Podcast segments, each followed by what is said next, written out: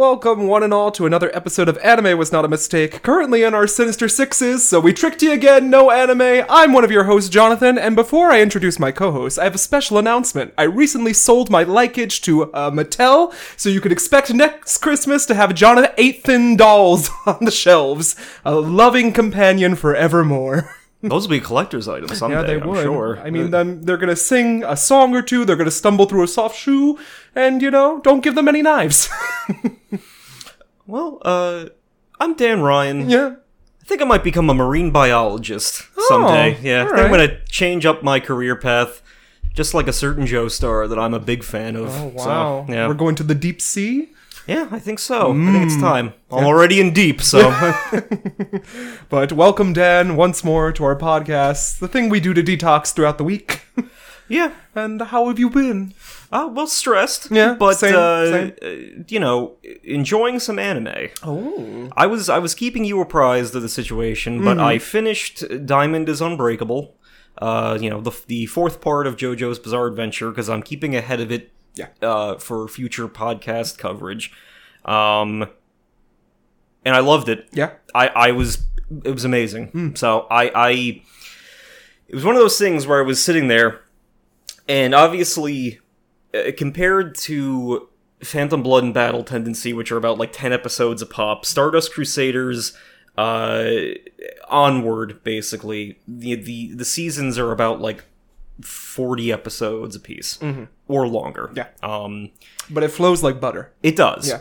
And I, I've seen a lot of discourse online. Certain places have cited that, uh, you know, depending on whether you're in the East or the West and etc., Diamond is Unbreakable is the most popular season, uh, considered uh, possibly the best. Um, if we're if you're factoring in manga arcs, apparently people kind of prefer Steel Ball Run now. Okay. Um, and that's the case in America. Apparently, in Japan, uh, Stardust Crusaders still slightly ekes out um, Diamond is Unbreakable, but the anime kind of helped bring it up a few points. Um, but we'll get into that someday when we cover it, because as I've you know seen in my research, there's a lot of trivia yet to be disclosed about the show, about the, the larger franchise. Um, but again, when I'm working from home, I, I sit, I keep things on as background noise. Yeah. I was keeping JoJo's on in the background, but it hit a point where I'm like, this is Toss the like, laptop away. Yeah, this is this is distracting. this is more important. Like I gotta save this for after work because I I I gotta take in. It's what's giving me joy. Um, and, and, you know, and I'll fully admit that compared to Stardust Crusaders, where I was like anticipating certain moments that have been like memed, Yeah. um, I wasn't familiar a lot with you know with Diamond is Unbreakable, but after when it when it hits a certain point, and again when someday when we cover it, Mm-hmm. it'll be obvious what that point is.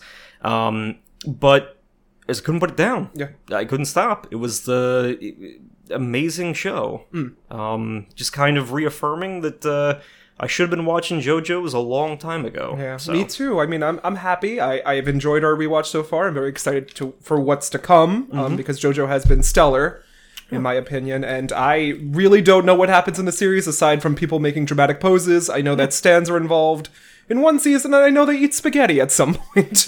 Yeah, yeah. Pasta Primodoro. Th- that's that's Diamond is Unbreakable, but um, you don't you don't really know what to expect. If you do your best to avoid spoilers, you really do not Yeah. know what's going to happen. So mm-hmm. it it I I'm very excited to to get into it Yeah. down the line, but Uh, I too have been watching some anime that we're going to get to very shortly on the Mm-hmm. podcast. I've been finishing up SK8 the Infinity, which is the next kind of short 12 episode series that I'll be bringing.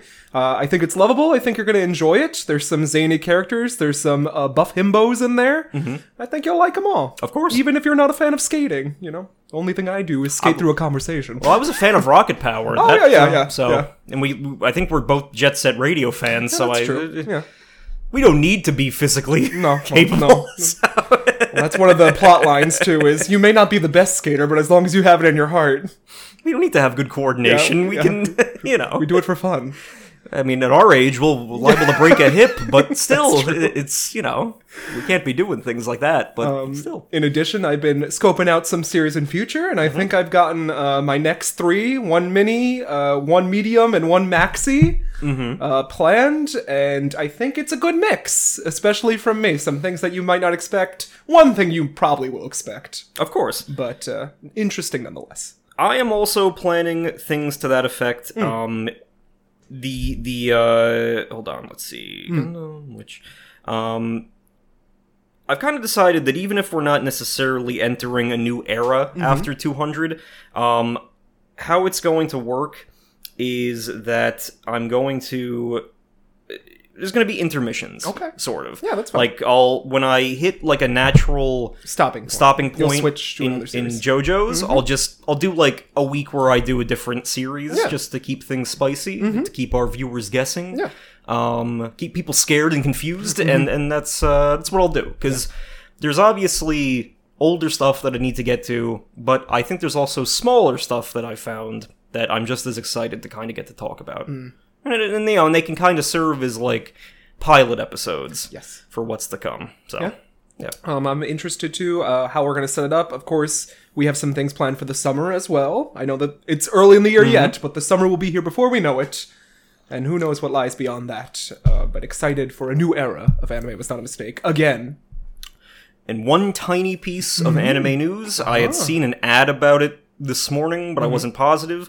Looks like I think you can check out um, the new Gundam series, The Witch from Oh, yeah. Mercury or Mars. Yeah, I saw that. The Witch from Mercury. uh, They're putting episodes up on YouTube. I would assume as like a tease for if you want to invest in Crunchyroll. I guess. And then there was a Gundam series that's like more of like a school drama. I don't know if that's it. It's like a political school drama. Like, the- I forget. There's so many. yeah. And I know you're a better, you know, keeper of the keys on that subject matter. Well, sadly, not uh, a total X. I think what you're talking about is Gundam Build. Sure, It's like the yeah. one with the kids, and I- I'm not. I'm not sure, but it, it's. Um, we got more Gundam coming. R- rest assured. Uh, waiting for the opportune moment. yes. Um, but yeah, if anyone wants to check that out, because we're all about taking advantage of deals, uh, you can probably catch like I think the prologue and the first episode on YouTube for the time being. So Oh, might check it out. You know, when I get in the fighting robot mood, mm-hmm. perhaps I'll pick it up. Mm-hmm. Speaking of fighting robots, Dan, mm-hmm. uh, there's a, a video game I've been playing for God knows how long, and it's still nowhere close to done. Broke the hundred hour mark this week. Still think I have half the game left to do. Mm-hmm. It's none other than Xenoblade Chronicles 3, which after beating Pokemon, my mission, my New Year's resolution, get in shape and play video games and read books. So I'm gonna try to finish up the video games. I know we have Fire Emblem in two weeks, and then the the slow trickle of everything starts in again. Uh, but I will finish Xenoblade 3. I got through chapter 5. I'm not gonna spoil anything, Dan, but if that was like the midpoint of the game, I don't know how they're gonna hold a candle to the finale. I know they're gonna they're gonna trip in the end, and it's fine because this midpoint segment. Um, it comes out of nowhere. There's always like a twist in Xenoblade games, if you're familiar with the plot, where the plot goes skew and something extremely dramatic happens. yes, Uh, this, we've spent time with these six plus characters dealing with their own mortality, worrying about when these children soldiers are going to die. And uh, you're in a prison camp at one point. You're trying to break people out, and then Monolith Soft threw a curve- curveball at you. Uh, the heroes are at their bottom, rock bottom moment, uh, and you are basically subjected to watch one of your main party characters die over the course of weeks. And it's very, very, very, very sad. Okay. But in a way that's like, oh, this is a Nintendo game making me feel genuine emotions about like coping with grief and death. And of course, it's not all that sad. They pull something out like Kingdom Hearts logic that changes things slightly, um, which might minimize the impact on you, but in the moment, in this it had to be over an hour of a cutscene because I talked to Dan like 30 minutes in. Yeah. And then I talked to him 30 minutes after. I was like, it's still going, Dan. Yeah, I was I was speculating that you got one of those garage sale haunted Nintendo 64 cartridges, and mm-hmm. you were the only one to experience this. But mm-hmm. That doesn't seem to be the case. No, so that it seems I, to. the internet did warn me that Chapter Five was going to make you feel feels, Mm-hmm. and uh, I had the warning, and even then, I still wasn't prepared. So Mm-hmm. at one point, even if you watch the the hundred hour Xenoblade Three the movie version on YouTube, Mm-hmm. just check it out. I think it was interesting, and it's right up the the sci-fi alley that I think you'd be uh, akin to. Of course. Yeah. Um. Well, uh, I can't check it out immediately because I'm checking out something else that you told me to do. I've been playing a lot of Persona 5. And how do you feel about that, Dan? I love it. Yep. I I knew it. I love it. Yep. Uh, I I am um after a lot of after many false starts across multiple consoles and versions, I you know, again, with my Sakurai dual screen setup, Mm-hmm. It lends itself to a like, you know, life sim RPG. Yeah. So I can sit there on the Switch, play it, and And it's like you're playing an anime. have Dan. five movies playing in the background to, to keep my brain, uh, my Ozymandias set up that I need. Mm-hmm. Yeah. Uh, and, and it, um, I am loving it. Yeah. I, I, I did not expect to. I honestly did not expect to. I've probably missed stuff. I'm certain. Um, Mm-hmm. but it, it, I don't, th- I don't think I have Mm-hmm. because I, I followed your instructions. I've still probably missed things, but Yeah. like I'm living Persona life to the fullest. Well, it's a game you can go back and it. play too. Like, give it some time. Like, I did play it basically back to back, and it didn't feel like it like overstayed its welcome. I hear you just broke into a bank and met a biker chick. yeah, Motocross Makoto, mm-hmm. I- and Who's an angel. and I love that because it feels it feel it's it's it feels like an anime. Yep. Like oh, there's this goober who's who's getting feelings, and they're they're hanging out with the gang. And they don't like him at first, but they're gonna come around, and and, and I love it. I, I love when they, they get their personas unveiled. Mm-hmm. Um, I will give you one warning. In a future dungeon coming up, you may have to look up a guide because the boss in the original Persona 5 Royal, Mm-hmm. it was like too easy. Then they made this boss too hard. They- there's a very Okay. specific way that you have to beat them. Like you have to trade up a certain kind of persona. Mm-hmm. Um, just know that. Don't let that hinder you because Mm-hmm. it's it's impossible almost. okay, yeah, like it comes out of nowhere. It's there. It's I think in I want to say two more palaces you'll get there. Mm-hmm. But uh, watch out for that. But enjoy the game nonetheless. Yeah. And No, try I- to stay up to date with the guide with those uh, two other new characters to get the extra content. yeah, I'm I'm doing my best to to, to chill with everyone. Mm-hmm. I got a bad feeling about Mishima. I, he pulled out a replica gun at a restaurant, and I'm Yeah. like, I don't know. I don't know. I kind of like him living on the edge with Uh, know, danger. He's like Marge Simpson when she like I I think I don't remember if she bought a gun, but it was something like It wa- that. It was It was either I'm thinking it was Marge buys a gun because it was based off like a Golden Girls episode where Yeah, like, Betty yeah. White buys a gun. They're like mm, living dangerous, and that was that's what Mishima wrote. I'm like, mm, Oh, we like, have to have like a ranking at the end. of, Yeah, like, no, we confidants. will. No. Yeah. and I met I met boy detective. I met, Oh, uh, Akechi-kun. um, Want some pancakes? uh, you know, obviously I've met Kasumi, love Makoto, Mm-hmm. Yep. um, love everyone. yeah, and there's a few more goobers to meet still.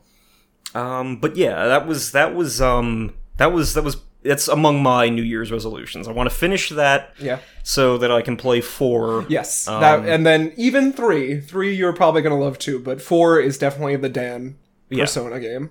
But we're gonna come back to Persona in a second because you asked me to prepare a, a legal rebuttal to your uh, rebuttal Pokemon to my thing. rebuttal, yes. Um, but my one of my resolutions was to uh, to finish that. Going to do that. And the other two are to make more art, of course, and to do some writing, which I have. So look at me. I said I was going to read. I finished Stephen King, and I'm on Patti LuPone's memoir right now. very good. So I'm Very continuing good. to read.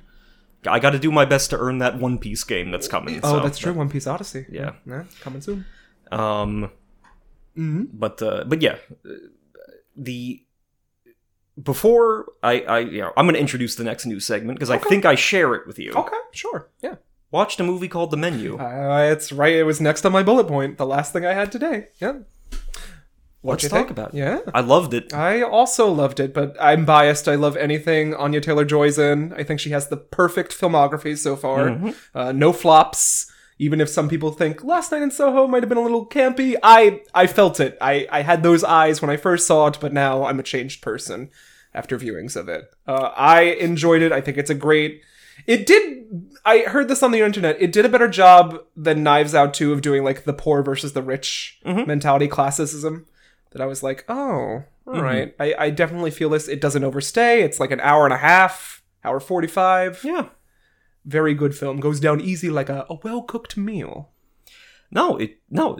That's that was my exact thing. Mm-hmm. My brother actually, you recommended it, and then my brother recommended. I'm like, all right, I got two. Pe- I'm gonna, I'm gonna, I got two confidants who are telling me that I gotta, I gotta do this. I gotta so, boost our ranking then. uh, so I'm gonna watch it, and no, short, simple, Mm-hmm. uh, not complicated, and it it it didn't get like stupid. It got like weird, but it didn't. It didn't overstay its welcome. Well, it turns into Midsommar in the end. Midsommar with chefs. Yeah, yeah. and I was worried that it was going to turn into something more like gruesome and and and like you know to a big final battle. But Mm-hmm. Yeah. I was pl- pleasantly surprised. There was nothing like that. Yeah. So it was. uh We got to see Judith Light yeah, and no, lots of lots of chilling there. Uh, John Leguizamo.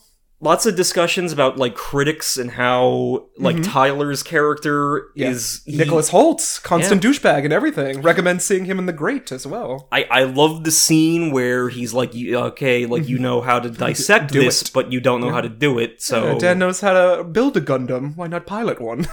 well, yeah, yeah, but but no. Also, I mean, uh, we know we know how to make fun of movies. We don't know how to make them. Yeah. But that's uh, that's we might be in that situation. But I, I he was a celebrity chef gathering up all the people who had ruined his art form. That was interesting. Mm-hmm. yeah.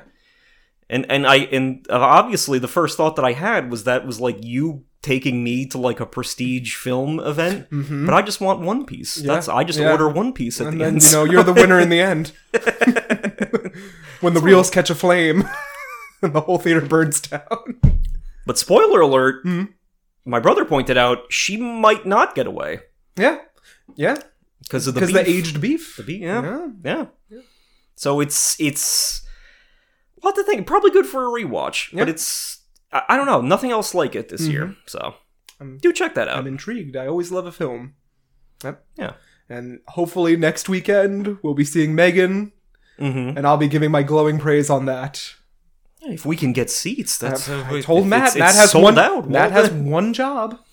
um really a good sign of the viral marketing paying off for that. Yeah, which you know, going in, it's Blumhouse. Mm-hmm. They usually shit the bed. They didn't on Black Phone, Mhm. which Heather and I were agog about because we didn't expect Black Phone to be that good. I like it because it's Joe Hill's baby, and it has that one girl's sister Mm-hmm. to the little girl in this movie. Who is part of like the Mike Flanagan universe Mm-hmm. and is like one of the best child actors. She saved that movie. Like that little girl on Black Phone. Mm-hmm. I don't know what she was on. She said, I have my SAG card. I'm ready to go, mama. Yeah. And uh, I'm just expecting the same. It's a movie, Megan, apparently that knows what tone it's trying to be.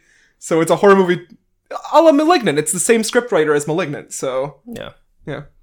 And unironically, I'm happy to see Allison Williams doing Yeah. more stuff. Yep.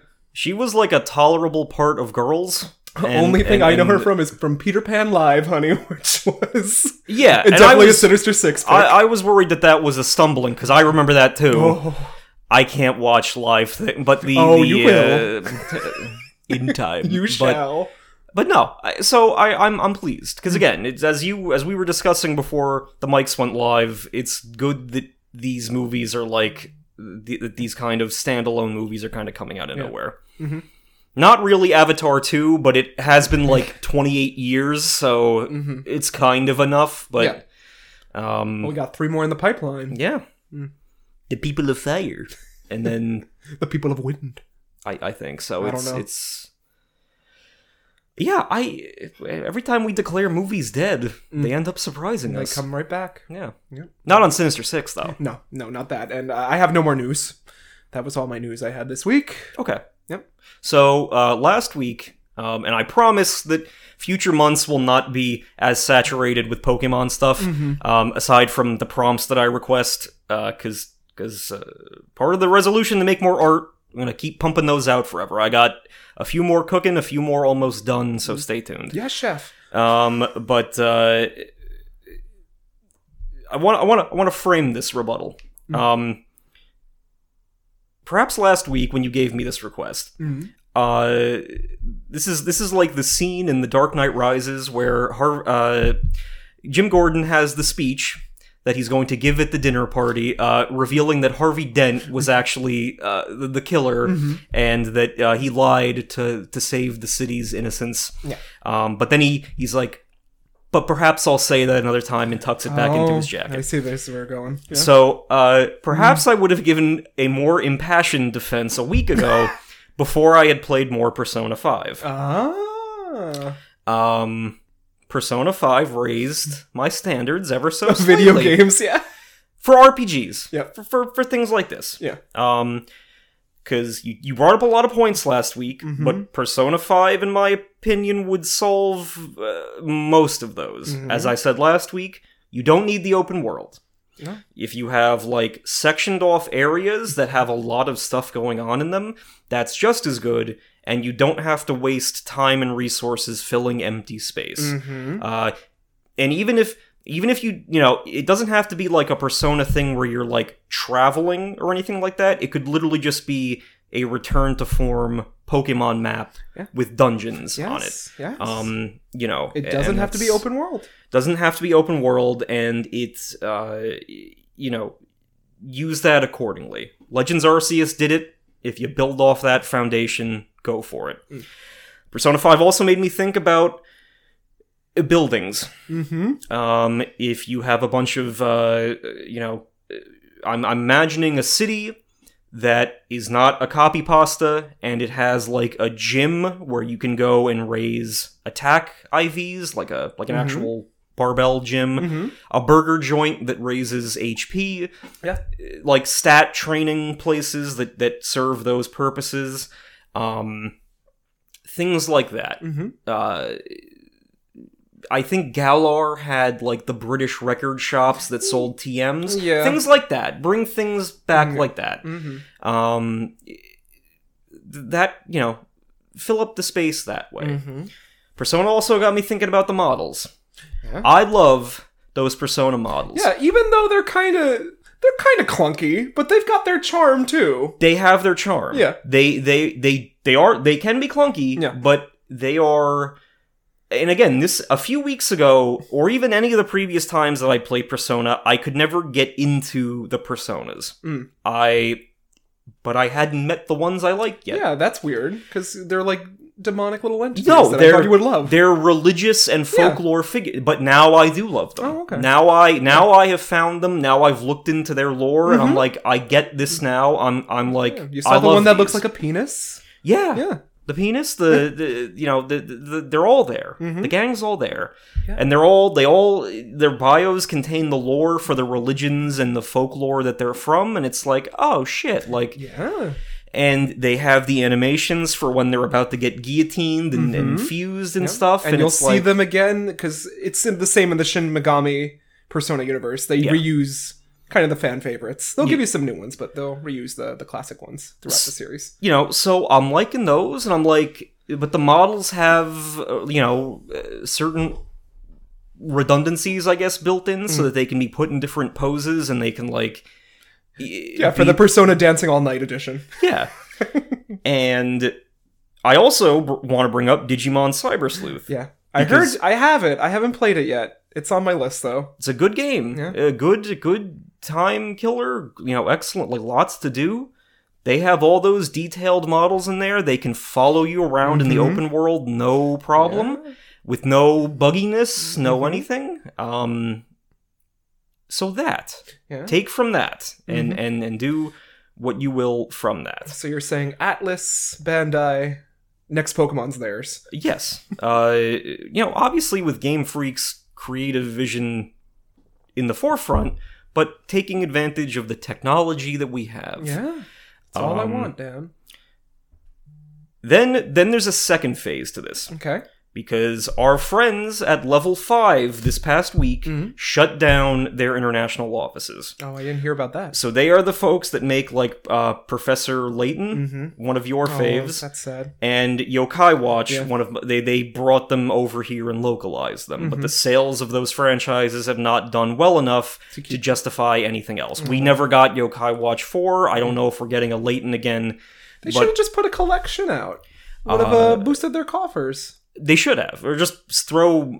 Again, I would have wanted more Yokai Watch on Yeah. Switch. Well, they could have did but, both. They could have given me a Layton and you a Yokai Watch. But it, it kind of made me think that okay, in terms of these like long running RPGs because we we grew up with a lot of them. Yes. These monster collecting mon based RPGs. If you want to group Dragon Quest in there, you can because it even if you're not commanding the monsters, then you are at least like fighting a ton of unique enemies. Mm-hmm. That's me with Kingdom Hearts. Yeah. So I I still argue that the best thing to do is to let them do their thing. Mm. Cuz Pokemon, Digimon, all the faves, Shin Megami Tensei, etc. have survived by doing their own thing.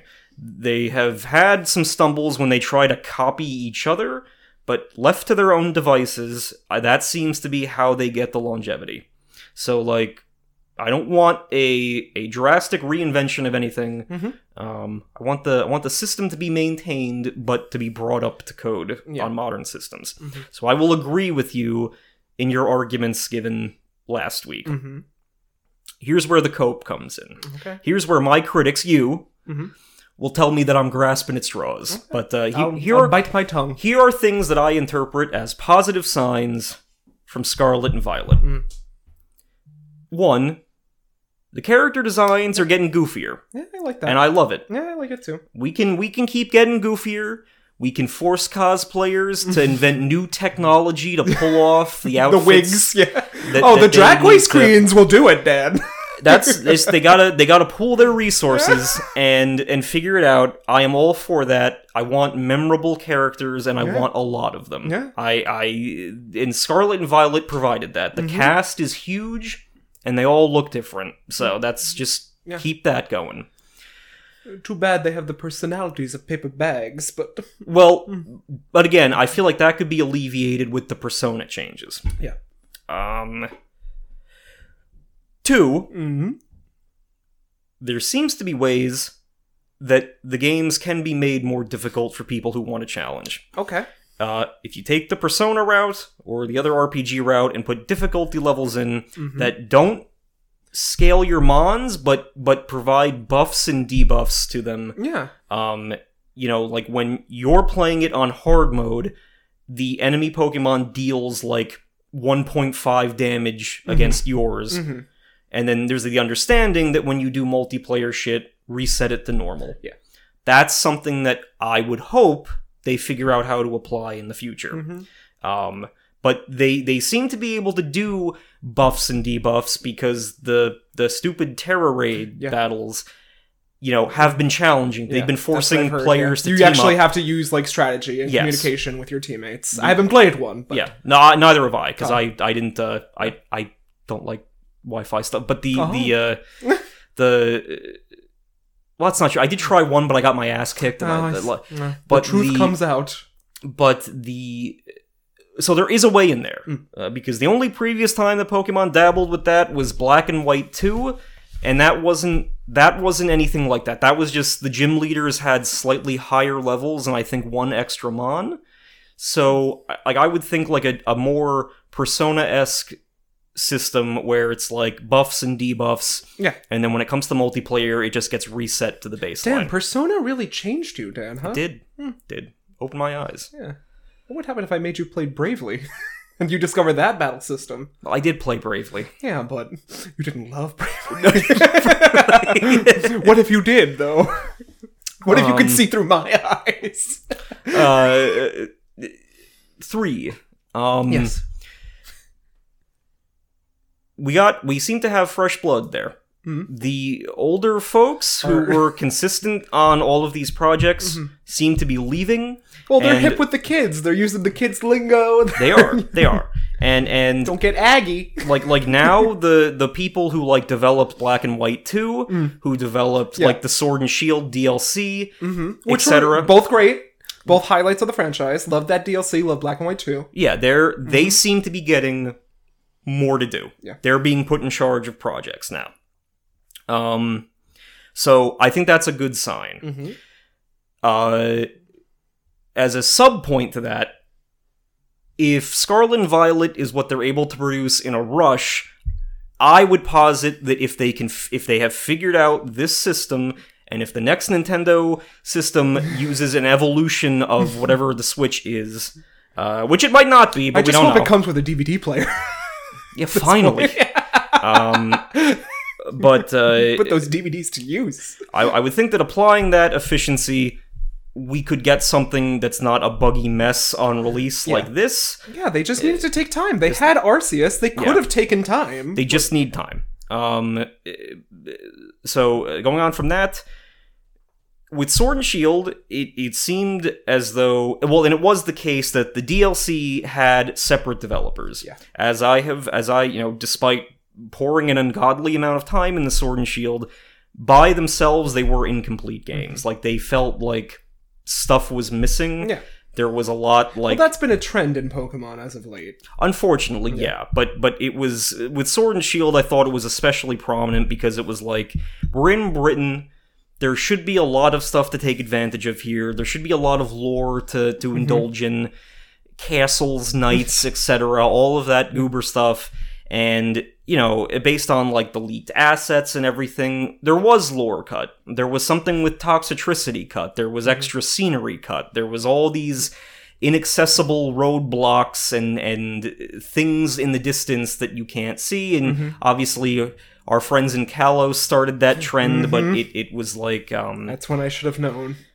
but i- so when the Sword and Shield DLC came out it felt like you know this was kind of like it was good but this was uh, an afterthought this is like there's the game and then there's these two extra parts of the game here Yeah.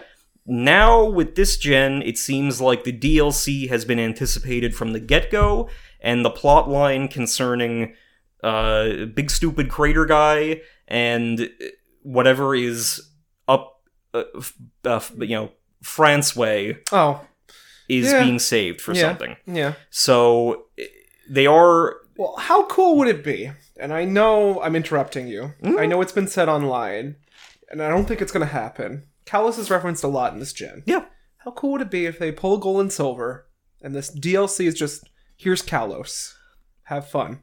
Like, can you imagine the full 180 crazy I would do? Even though I hate, I despise X and Y. Mm-hmm. They are a stick in my craw since the inception of X and Y. They they promised me France and they gave me Paris, Texas. yes yes i would love that i would sincerely. But it's not going it to happen. No, don't get your I- don't no, get your hopes I- up, I- no, don't even I dare know. to dream. I, I, I just I have a, a bad vibe that Yeah. that section of the map because even though there's all those Kalos references there, like with the dragons and everything, like I have All a the bad feeling babies are dancing around.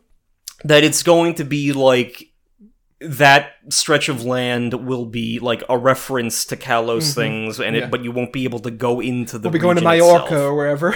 uh, like the South Kalos thing that Calais. I've never, and this is a side note, but I have never understood why the internet theories have always been so insistent about that. Like, Yeah.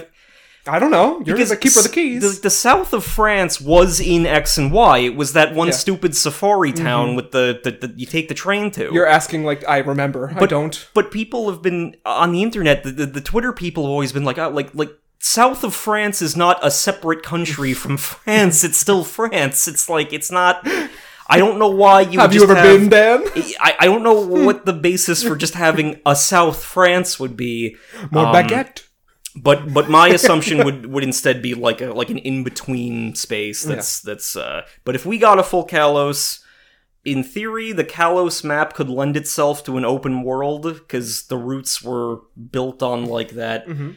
You know, not still a grid, but the roller Yeah. skates let you move around Yeah. thing. So it's not impossible. Give us roller skates. That'd But- be fun. you know, just do something with it. But you know, we got we got maybe something up there to look forward to, and then whatever the the big wish granting crystal thing in the crater is, Mm-hmm. Yeah. because that's coming too. Yeah. Give us more future and Passmon too. Yeah, well, I'm that. I'm sure that that's that's Well, probably yeah. because if if because the Galar DLC did more regional forms, so it's not out of the realm I, of I possibility. wish we would have gotten those buddies earlier too. I know it's like they were saving their surprises to the end, and Mm-hmm. that made that area greater. But I really wanted to use them, Yeah. like on my team, and now I'm never going to pick up the game again.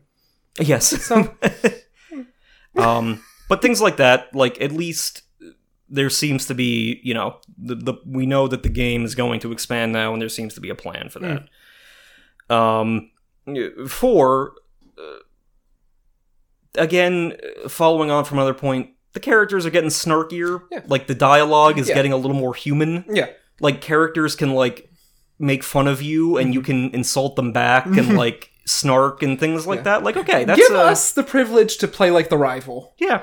Give, let, let us be a little bitch once in a while. Throw some shade. and that's uh, you know I think a positive sign.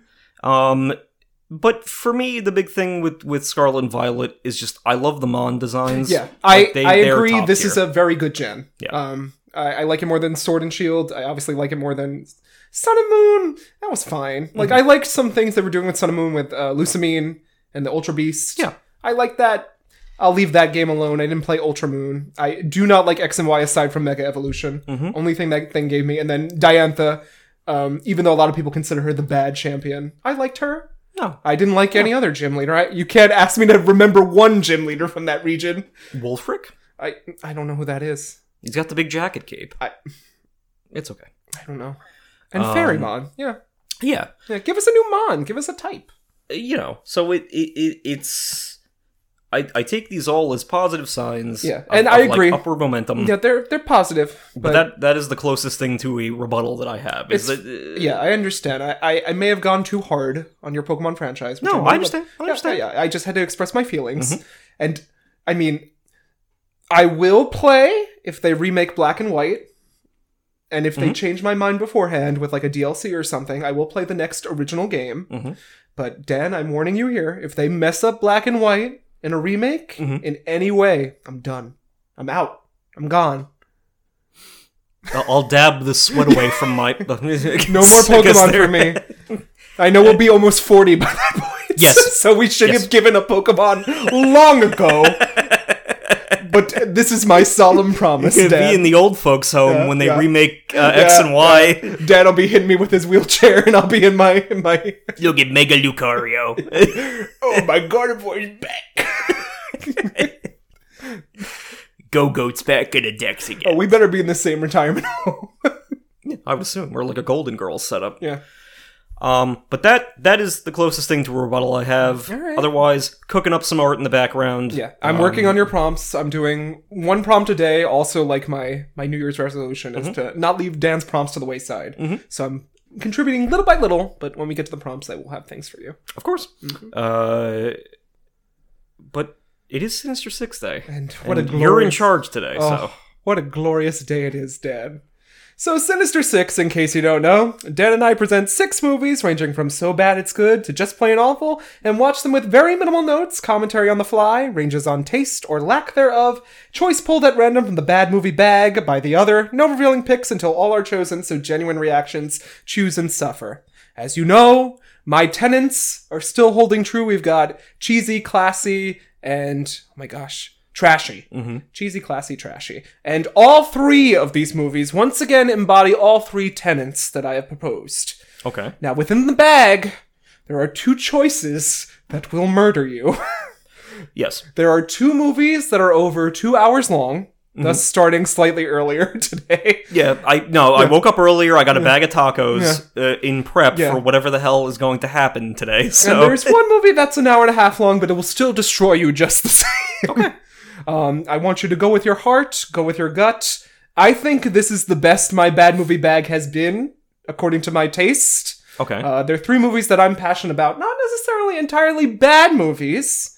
Some have been critically lauded, some have been loved by fans, but at their heart, there's something off about them. okay, okay. So, without further ado, I'll channel the force. Yep. I'll- and reach into the bad movie bag, Dan. What shall he pour? Give it a mix. Yeah. Hmm. Reaching a finger in and grabbing a few and unraveling it, and what shall it be? Uh, uh, Elvis 2022. Dan, you've been you've chosen poorly. you've been holding this axe above my didn't know this my head for. It wasn't stacked. I kind of hoped he didn't pick Elvis because it's the longest movie in here. And I just wanted to sleep. But yes, Dan, we are watching a Baz Luhrmann, our most recent pick in the pod ever. Yes. We're watching Baz Luhrmann's Elvis on 4K. Okay. Okay. I guess these other two that have been in here since the beginning are going to have to fester. If you could open up that DVD and hand me the note card within, I seem to have forgotten, Dan. But Elvis, it's not a bad movie. It's Baz Luhrmann. You've survived Australia. What could happen, Dan? you have been hyping this up. Yeah. You you messaged me in the in the dead of night when you saw this and you were like, "This changed my life." It, it literally did. There were so many choices because it'd been a while since a new Baz Luhrmann came out. And when Elvis came out, you knew I was there, number one, mm-hmm.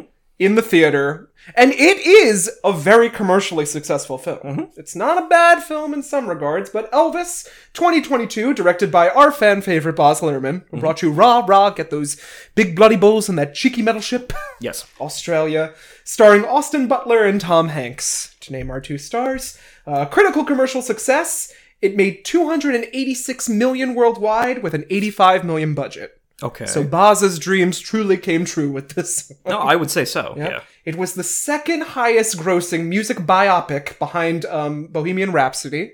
Okay. It is the fourth highest Australian film of all time, grossing. okay. Yeah. Again, common thing. AFI has named it as one of the top films of 2022. Okay. so not not bad critically. It worked on. It's been worked on since 2014, so it's been stewing on there. A few ch- uh, picks to play Elvis originally included Ansel Elgort, or like I call him, canceled Elgort. Really was the only stick in my craw about West Side Story, which was yeah. a cinematic masterpiece aside from him. I don't think there's anyone left from Baby Driver who's intact. So It's true. uh, and Harry Styles, who we know can act based on Don't Worry, Don't Darling. Worry, Darling. Yeah. is What- that what a movie would that have been? is that in the bet? Or is one of it? Are we both gonna like? no, do a- I, I don't have gift- that, in, but maybe. Like we'll pull a gift of the Magi. Yeah, and yeah, we'll both bring I Don't got Worry, you. Darling. Yeah, yeah, I'll go. I'll go run and get my bag. But Dan, I got you. Don't worry, darling. Too. Do your noodle dance. Uh, they were also up for the role, but thankfully, Baz decided on Austin Butler, who is in the next Dune. He's really on a high, uh, like a high streak since being in Ned's Declassified School Survivor Guide. oh my god. Yeah, he was right. Lionel, whatever Lionel, the rich kid on uh, Ned's Declassified. That's Yes. where I know him from. Yes. And I said I knew you. I remember you. Oh my god. Okay. You okay. never know what a career in Hollywood, what turns will happen, Dan. Uh, Butler's vocals are used as young Elvis, and he does a very good job. There is at times in this movie where you're not going to realize if it's the real Elvis singing or Austin Butler. Okay. It's a very good impersonation, as you know, based on internet lore, that he lived in the role. Yeah, he had trouble switching. According to internet lore, he had trouble switching the accent off. Um, in my opinion, this is the most mainstream and streamlined of Baz's films, despite being one of the longer ones. It does do a good job of entertaining and giving you, uh, I wouldn't say accurate info on Elvis, but presenting the story of Elvis from beginning to end. That's fine. It made me feel emotions. I felt for the character of Elvis. It was just everything around him Okay. that I did not uh, have the strongest feelings Well, for. no, because that's before you continue. That is the question on my mind, Mm-hmm. and I'm sure it's plaguing the listeners. Is why is this here? Yeah. Are you are, will are, is are you going to leave that to my imagination Yeah, I we want I want your genuine reactions because it is a memeable movie. okay, because It has the Jonathan Daniel relationship. because you saw it, Yeah. you you pleaded with me Don't watch, don't watch it. without me. because it's either going to be Sinister Six or it's going to be a curated viewing alongside you Yeah. to get the reaction. Mm-hmm. You sent me that entire anthology of TikToks where the t- the two, two sisters, yeah. Mm-hmm. were like recreating the entire movie. And that's the energy I want to bring to the podcast. okay, It's it's like if we're having our Christmas special and we're harping on the movie. Yes. There's so many moments in this where it's like this is Dan and I just Mm-hmm. joking with one another and it's a multi-million dollar movie. okay, okay. It's like we could have done this, Dan, if we had a camera and the gumption. So is is this a Sinister Six pick because that cheesiness rises Yes. above the Yes. uh, Yes. sell by date, perhaps? Yeah, yeah. I think it, no, it's gonna it's gonna stand the test of time mm-hmm. because I I love Baz Luhrmann. I mm-hmm. love his movies. I wouldn't keep suggesting them, but there's something about the overwhelming theatricality of Baz Luhrmann where someone gives him a camera and he just lets any idea fly. Mm-hmm. You don't know what to expect, Dan. Could be good, could be bad, could change your life, could give you nightmares. Mhm. Hmm. All right. So, uh, uh, it's not a bad movie in my opinion. That's my last note. I I've grown on it in the theaters. Matt was was hemming and hawing. What's going on in this film? Mhm. But me, I was along for the ride, and now you are as well. I'm interested. Mhm. Um, because I don't have a bad history with with music biopics. Yeah. Um, thoroughly, I, I like kind of en- enjoyed Ray when it came yeah, out. yeah. Um, Sad movie. Yeah. obviously, you and I have both seen Selena many times. Selena. This bomb bar was pulled up by Selena's boss. So we, Drag Race, they made a Selena reference. They said, "I'll be the Yolanda to your Selena," and it Yeah. really, it really sold. We we've we've both Yeah. uh, we know that we Yeah. we know that lore. Uh, J Lo, no comment. um, and obviously, Walk Hard, the Dewey Cox story, Yeah. Mm-hmm. one of my favorites. I, and I I saw. Well, I'm thinking of like Rhapsody. La Vie en Rose for me, Yeah. the Edith Piaf biopic. but you know, and I did enjoy Bohemian Rhapsody too. That was also I did not, I did not like Bohemian Rhapsody. it was a recommendation from my brother. Mm. So now I kind of bring things full circle. But but again, this has been this has been a long time coming. So shall we get to He cringe is corner? he's Yep. the king after Yeah, all. he is. Uh-huh. uh, cringe corner. Uh, it's more Baz Luhrmann cocaine fueled and a breakneck spectacle than ever before. Mm-hmm. You thought that Australia was wild. You haven't seen Moulin Rouge, which is like that sweet spot for Baz. That's insanity. That film. Mm-hmm. That might that might jump in the pot soon. I might have a Baz category going on. I here. have been sa- I've been saving that Yeah. for as you should. uh, Yeah. so that you can provide your pop-up video uh, Baz Luhrmann I- I could give a dissertation on that film. Uh, Tom Hanks as Colonel Parker the Snowman is Mm-hmm. one of the most cringe roles I've ever seen Tom Hanks in. Mm-hmm. To think he was playing this and Geppetto at the same time. Yeah, banner year. But Dad, it's also like if I he he if Baz called me up and said, "You have one day." he also he also showed up last year in the that Yellowstone prequel show. Yeah, and now he's in that movie that he's angry at people. it's like Mr. Mr. Garson's Bad Day Out or Yeah, the one with the cat. Yeah. It's like you gotta get this cat. I don't want you. I'm I angry. said, Tom, Like, what are you doing? I, I don't know. I don't. I Has don't know. Chet driven him to insanity? Chet Han- well, Chet Hanks is busy voicing all of his parts in other Yeah, on. Z-Way, and then and, and Tom Hanks is like, "Don't don't blame the nepotism babies." And I said, "You're raising one of the worst." what do you mean, Tom? Oh no, Chet Hanks is his son. I was thinking of mm. his brother who No. voices all the Tom Hanks parts Yeah, that yeah. he doesn't want to. yeah. like in Kingdom Hearts. Yeah. Uh, some line readings, including "He's white" Mm-hmm. and "I am your new mommy now." Will truly change your life, Dan. I texted you mid movie while I was watching in the theater. I went, Dan, Tom Hanks just turned to Austin Butler in a closet and said, Don't worry, I am your new mommy. It's I don't know. It's one of those. It's it's it's just one of those like string of fate things. You you texted me while you were watching this this movie, Mm-hmm. And this movie, I know, has a part where he's like reading a Shazam comic. Yeah. The last time I Oh. texted you during a movie was when I was telling you that I wanted to die during Black Adam. so we go. are connected. We're bound Yeah, by by by fate. fate, Yeah. i- i- in some way. It's just like a mirror. I, I I can't help it. It's a literal fever dream, Mm-hmm. as I've mentioned many times. And then we get into the whole Elvis white savior thing. That's a main proponent of this movie, is that Elvis saved music. I did get that vibe in trailers. Elvis didn't steal anything, he was given the gift of God of music, Dan. And it's never really mentioned, but it's always bubbling beneath the surface. Yes. And I've talked to some boomers about this, and they're like, no, Elvis was great. But I go, really, though? Like, you need to think about it. He did steal a Yeah. lot of music from people that were not white. Yes. And that doesn't get a single mention in this film. Elvis is basically a Christ figure. Okay, then we're gonna we're gonna have to unpack that too. Uh, Similar to Australia, we're gonna have to unpack that. Yep. I because it, it's just like one of those things where you feel like any Elvis movie that does go into the reality of that is now going to be overshadowed by this. Yep. Like this is going Yep, to be This is the big one. like the palette. cl- This is going to be the cigarette on the palette of Elvis. The smoked stuff ham after sex. for uh, you know. Uh, for for ages to come, I would assume. Yeah. So I yeah. And uh, the last cringe corner uh, fact is you better not upset me because Baz said there's a four hour cut coming.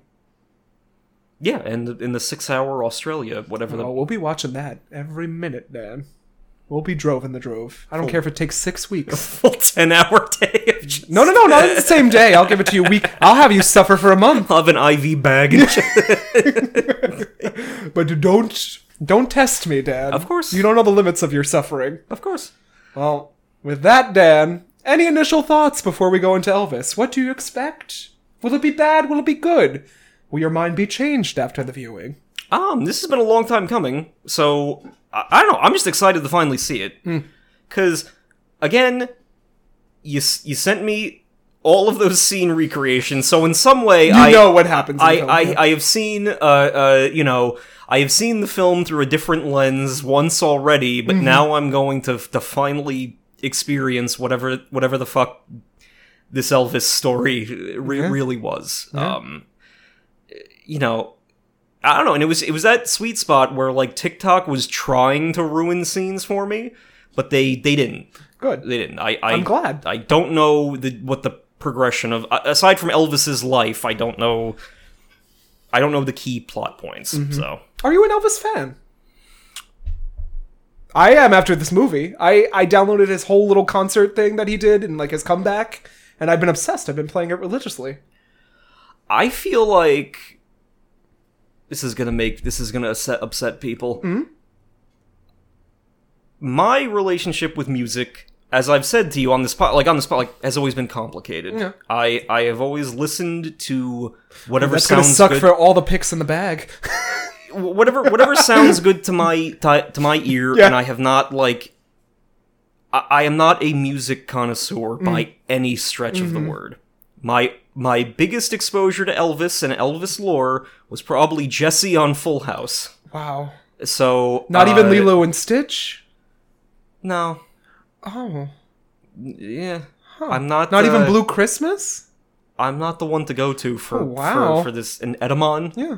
but uh, Oh yeah, yeah. You had Digimon. You knew who Elvis was. Well, of course I know who El- Yeah. knows who Elvis is. I'm just saying, like I never, I didn't sit down And listen to his If what your if yeah. your standard is like doing like a, a Taylor Swift sit down of with like headphones and I got the record player Mm. Yeah. in a in a mug of cocoa, Yeah. I've never done that. You should. I probably it You probably should. should. Change I your probably life. should, but uh, I have not done that. Yeah.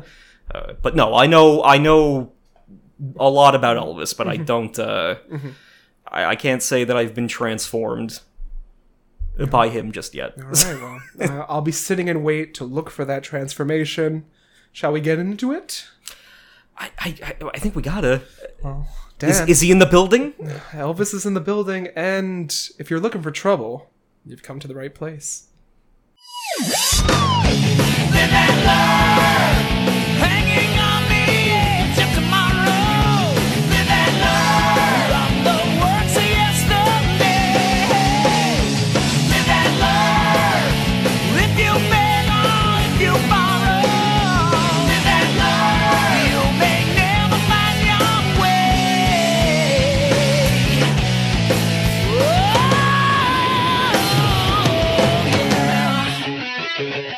If I can dream of a better Dan where we can podcast hand in hand, tell me why. Oh, why? What a gilded cage we live in, isn't it? Oh, Dan, we just finished Luhrmann's Epic of Elvis, and what did you think? Uh, you're not gonna be happy with me. No, I'm fine. This Yeah, is a I bad movie. I don't know if you're gonna be pleased. I, No. I didn't like it, sir. I'm I'm, I'm glad. I'm, I'm very sorry. I I No, that's fine. okay, but I need to I need to I need to paraphrase a few things. Yeah. I got I got I got to because I I feel like I established some incorrect lore going into mm-hmm. this. It is not that I am unaware of the life of Elvis. I have I have researched the lives of many great artists in mm-hmm. my time. You just haven't heard the music. I just haven't sat down and done like a uh, you know let it wash over me kind of uh, you know listen to his music. Um, that being said, I am also my again my dynamic with music. I use it to relax, use it to to kind of get pumped up. Um, but I feel like going into this movie, uh, seeing it completely fresh, um, with untainted eyes, maybe, I would be sitting there indifferently, and you would perhaps be the the one in the old married couple who was moved to tears by it. Uh, that's the vibe that I that I got. I was not I was not moved by this movie. All right. Yeah, that right. that was the. Um, I mean, I, f- I would assume that we can go into it Yeah, as we go. as, as the plot summary goes, you know, stay what uh, stood out to you. my problem with it Mhm. um what kept me from from like feeling the feels i was supposed to I'm feel glad it's a Sinister Six that Dad felt was sinister. um is that now obviously when you're doing a, a biopic and it's like an artist who was gone too soon many of them many of them who achieved greatness Yeah. went out in in in less than glorious ways. It is just a sad reality, so you have to you portray that fact in these movies. It is obviously like things like Walk Hard parodied it. Um, other movies have parodied it, like you rise to stardom from nowhere, and then the spiral of, of drug abuse, etc., and then they they die, and and you know that's coming. There's no there's no you can't get around that covering someone's life, but it's like Elvis feels like a prop. Like the mo- like the plot of the movie feels like Tom Hanks the snowman Mm-hmm. narrowly getting away with a con Yeah. and A snow job. like he's like he's pulling off a bank heist and Elvis is the the tool that he's using to pull it off and the only tension in the movie is like is the prop going to break and then he's going to to have to uh you know is he going to get called on his scheme and with that vibe when you reach the end of this movie and Elvis is is you know going to die I wasn't feeling much. I, I wasn't. I it felt like I hadn't spent any time with him. It yeah, felt like I it had, felt more like Tom Hanks's movie. yes. Yeah, that's one of my main sticking points in this film too. I'm glad you noticed, and feel free to chime. This isn't a movie that you were meant to enjoy. Yeah, I, yeah, it's a yeah. Sinister Six for a reason. I'm glad this one is the finally the one that got you. I would say though, similar to Australia, you don't disappoint in bringing things that are going to take a lot to unpack. Yeah, Because there's a lot to unpack here. Mm-hmm. And I love those episodes, those nice long episodes where you comment on things that should be unpacked. so yeah, I mean, we'll we'll get into it, but I, I don't know. It was just again, it, it just felt like the Tom Hanks movie. That Yeah. like that's what it. Just sadly, it felt like the Tom Hanks After movie. After a few rewatches, though, like I really noticed that Austin Butler is, you know, he's performing. Oh yeah, no, no, Yeah, he's he good. does He's a great job as very Elvis. good. Yeah, I wanted to spend more time with him. Mm. That's that's the that's the thing. And I okay, maybe that's the point. yeah. but you know I, I i just there were a lot of like weird old southern guys living in the 60s Mm-hmm. who you could make a movie about if you want to put like tom hanks in a fat suit and have him ham it up while the glitz and glamour of the 50s slash 60s are whizzing by in the past. Yeah. Like, I feel like Baz Luhrmann could do that with anything, like a politician, a, uh, like a a music producer, you know, who is not adjacent to El, like any number of of like larger than life scumbags you could make a movie about. Mm-hmm. But the framing device for this one is Elvis Yeah. which is which is weird. It's strange. It, it's taking me a lot to process. Is what I'm trying to say. I'm I'm trying to I'm trying to the gears are turning and I'm trying to piece it together here. So Well, with that, let's get into our plot synopsis. It's a long one. It is a long movie. So bear with us, audience. So with another three-hour Baz epic laid out before us, at least these titles are stylish. Mm-hmm. Got some good uh, Moulin Rouge glamour going on here, Baz Luhrmann. Mm-hmm. Uh, the titles are like studded with uh, jewels and bric-a-brac. yes, Yep. Uh, the cocaine is strong. Suspicious Minds and Baz's logo on everything. The Snowman is coming prelude. So we get introduced, not with Elvis in this film, but through uh, Tom Parker, the Snowman, played by Tom Hanks. Colonel Tom Parker. Yep, Colonel Tom Parker, who was Elvis's manager, and he's going through the Christmas cards. He's going through the snow globes. He has a whole snow theme, and he passes out on the carpet. And it's immediately rushed to the hospital. Uh, we see like flashes of Vegas around him at the same point, and it's crazy. Yeah, and that's the framing device. Is like, who am I? You're asking. Well, you probably know me because I and then it's, I played like, Geppetto. Y- yeah so he's he's in trouble we're gonna flashback to how we got here so. And then I put down, Dan, pay very close attention to the snow slash snowman I- imagery. There's a lot in this film, of, like snow melting, snow jobs, no jobs the yeah. likes of that. Uh, the Jonathan slash Colonel Dan character and the Dan Elvis relationship Yeah. is very strong in this film. We- and I, I said to Dan, like, it would be a perfect film if the first part I'm Colonel Parker and you're Elvis, and then Mm-hmm. For the second part you're Colonel Parker. We and I'm switch. Elvis. Yeah, the critics wouldn't know what to fucking do I with it. I think that would really wow them. it, it it would people wouldn't know what to do yeah, well uh, but also for the first half and then vice versa for the second half it's you know i'm elvis you're everyone else Yeah. and then we then we switch Yeah. that so that's that's how it has to be we got to this has to be like a very covid green screen production Mm-hmm. uh, very Amadeus. Uh, you make me out to be the villain, and we get a lot of Vegas imagery where Elvis's career basically ended. Uh, we get spinning pa- papers and roulette wheels galore. It's like uh, Tom Hanks is walking through like a roulette parlor. Yeah. He's like, I'm taking It's a a gamble, lot. metaphorically and literally. Yeah, he's yeah. I, is he is he walking to the afterlife? I don't know. Maybe. Yeah. Um, but the Colonel did whatever he pleased to keep the show going, uh, prodding uppers and downers on Elvis. That's where we begin. It's like that Elvis passes out and he's like, get that boy on stage, no matter how much you have to do. Yeah, that's all that matters is getting him up on stage. Yeah. Uh, I said, remember this Vegas scene. We will catch up with it much, much, much later in the film. And to which Dan did. Um, at that point, the Colonel insists that uh, we are in 1974 for a brief moment, and he says, like, I didn't kill him, it was you that did that. Yes. So we get, like, the Shakespearean accusal of the audience. Yes. You may call me the villain, but in fact, you two are the villain because you loved him too much. It's a lot. Yeah.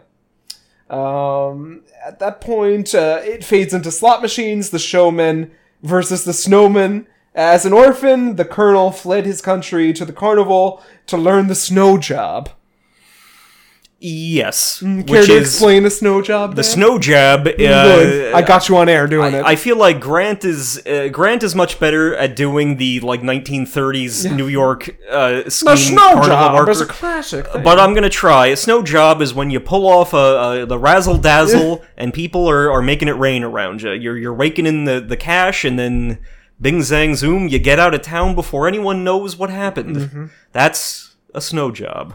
Uh, you know, so that's what he does. Like, I guess. Yeah. I don't. I don't know. yeah, and Colonel uh, Parker is looking for the important job. This is just uh, he's moved into country music and is leading Hank Snow and Jimmie Rodgers Snow. Not that important. We don't really need to know them, but they got Elvis his start. He was kind of like a, a tag along addition to their set.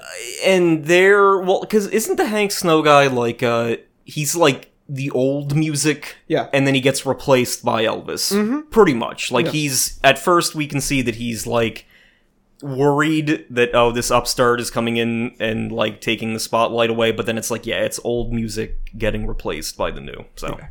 Uh, this is just AHS freak sh- freak show for a while, and we get a new boy singer is talking to the kids by taking the kids by storm with a black sound. But wait a minute, Dan, he's white. yeah. Yeah What did you think of that line reading? The first of many. okay mm-hmm. here's another suitcase we gotta open up All right. you think if you watch like an hour of this movie, you think it's going to address the racial stuff. Mm-hmm. It does not. No. Um, despite opening on that, like opening on the hypocrisy of like, oh, we, you know, it seems like the teens are going wild for black music. We just need a white guy to sing it to make it marketable. And you're like, okay, there's a theme.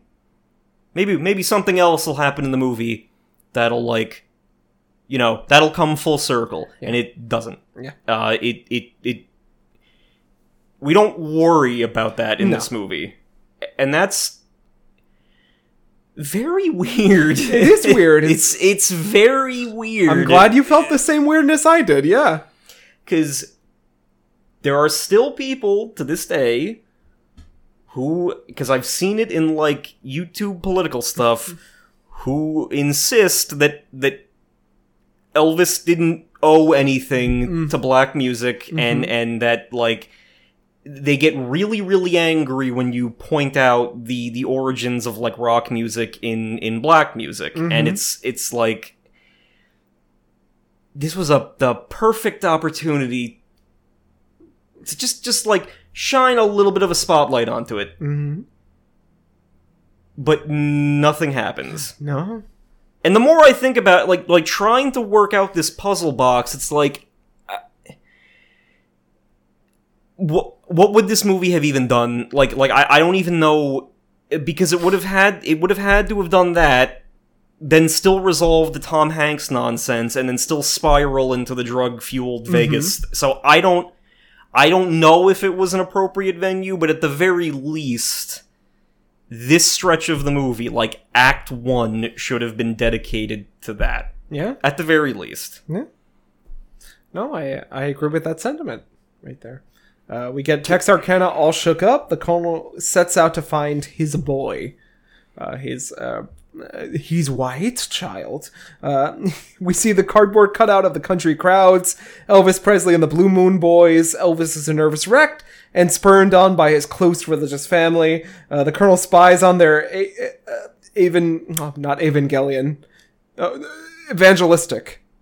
Oh yeah Uh, were, Jesse you, were you about to confuse uh, I was! I evangelism written- for Oh. Evangelion? It's the same Got word. anime man. on the brain. Anyways, uh, so Elvis's twin brother died in childbirth, and like his family's like, look towards the moon. Jesse is looking down on us. That's the whole moment.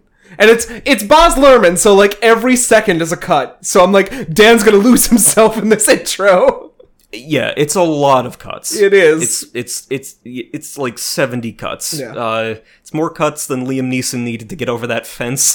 so Yikes. it it it, it was uh, I, uh, yeah, but I, wa- I I was still on the ride at this And point. still, so- Moulin Rouge is gonna be worse than this. so prepare yourself. and the the plot relevance is that like the colonel spies on them doing this and then later on he uses the twin brother story as like leverage to to pull at their heartstrings like your son's got the strength of two men Yeah. that's like and th- and that's enough to convince mama to Mama. to sign the contract Yeah. Uh, Elvis's twin brother's death framed as a comic book, specifically Captain Marvel Jr., which Dan can elaborate on, I suppose.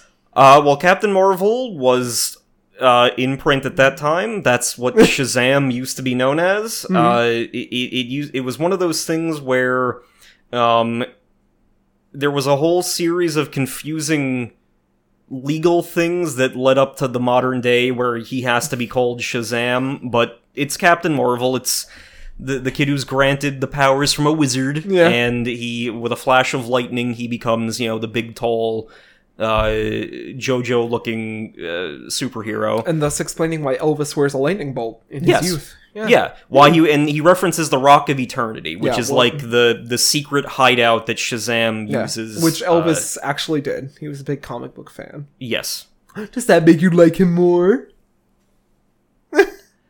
It- uh, uh, what does it what does it make me do, Jonathan? I don't know, Dan. It makes me want to plot your downfall, perhaps. Oh, that's, well. that's what it. That's what it. That's what Did this. this Sinister Six break you? That's what this movie makes Yeah? me want to do. Yeah? Uh, but I'm we'll get into I that. actually did it for we'll once. get into that at some point. Did so- you not win this episode, Dan? Did you not I, feel good? I, I did not. Uh, Wow, I did it! Yay! After all, I've, all 19 episodes, I finally got Dan. Uh, aside from Popeye, our first episode. Um, but no, the imagery does make sense. Yeah. Because especially for him, because if his favorite superhero is if that's what they're framing it as was Shazam, then uh, he's an ordinary boy who suddenly, with like a flash of lightning, becomes like a god. Mm-hmm. So it's literal. It's I'm sure that's the intention. So it's Just like Elvis. Uh, Elvis's daddy left him and the family moved into a black neighborhood. Uh, there, Elvis spied on real blues singers, learned, and totally didn't steal anything. mm, yeah. He went to a revival. He, like, freaks out, and the preacher is like, no, don't bother him. He's with the spirit right now.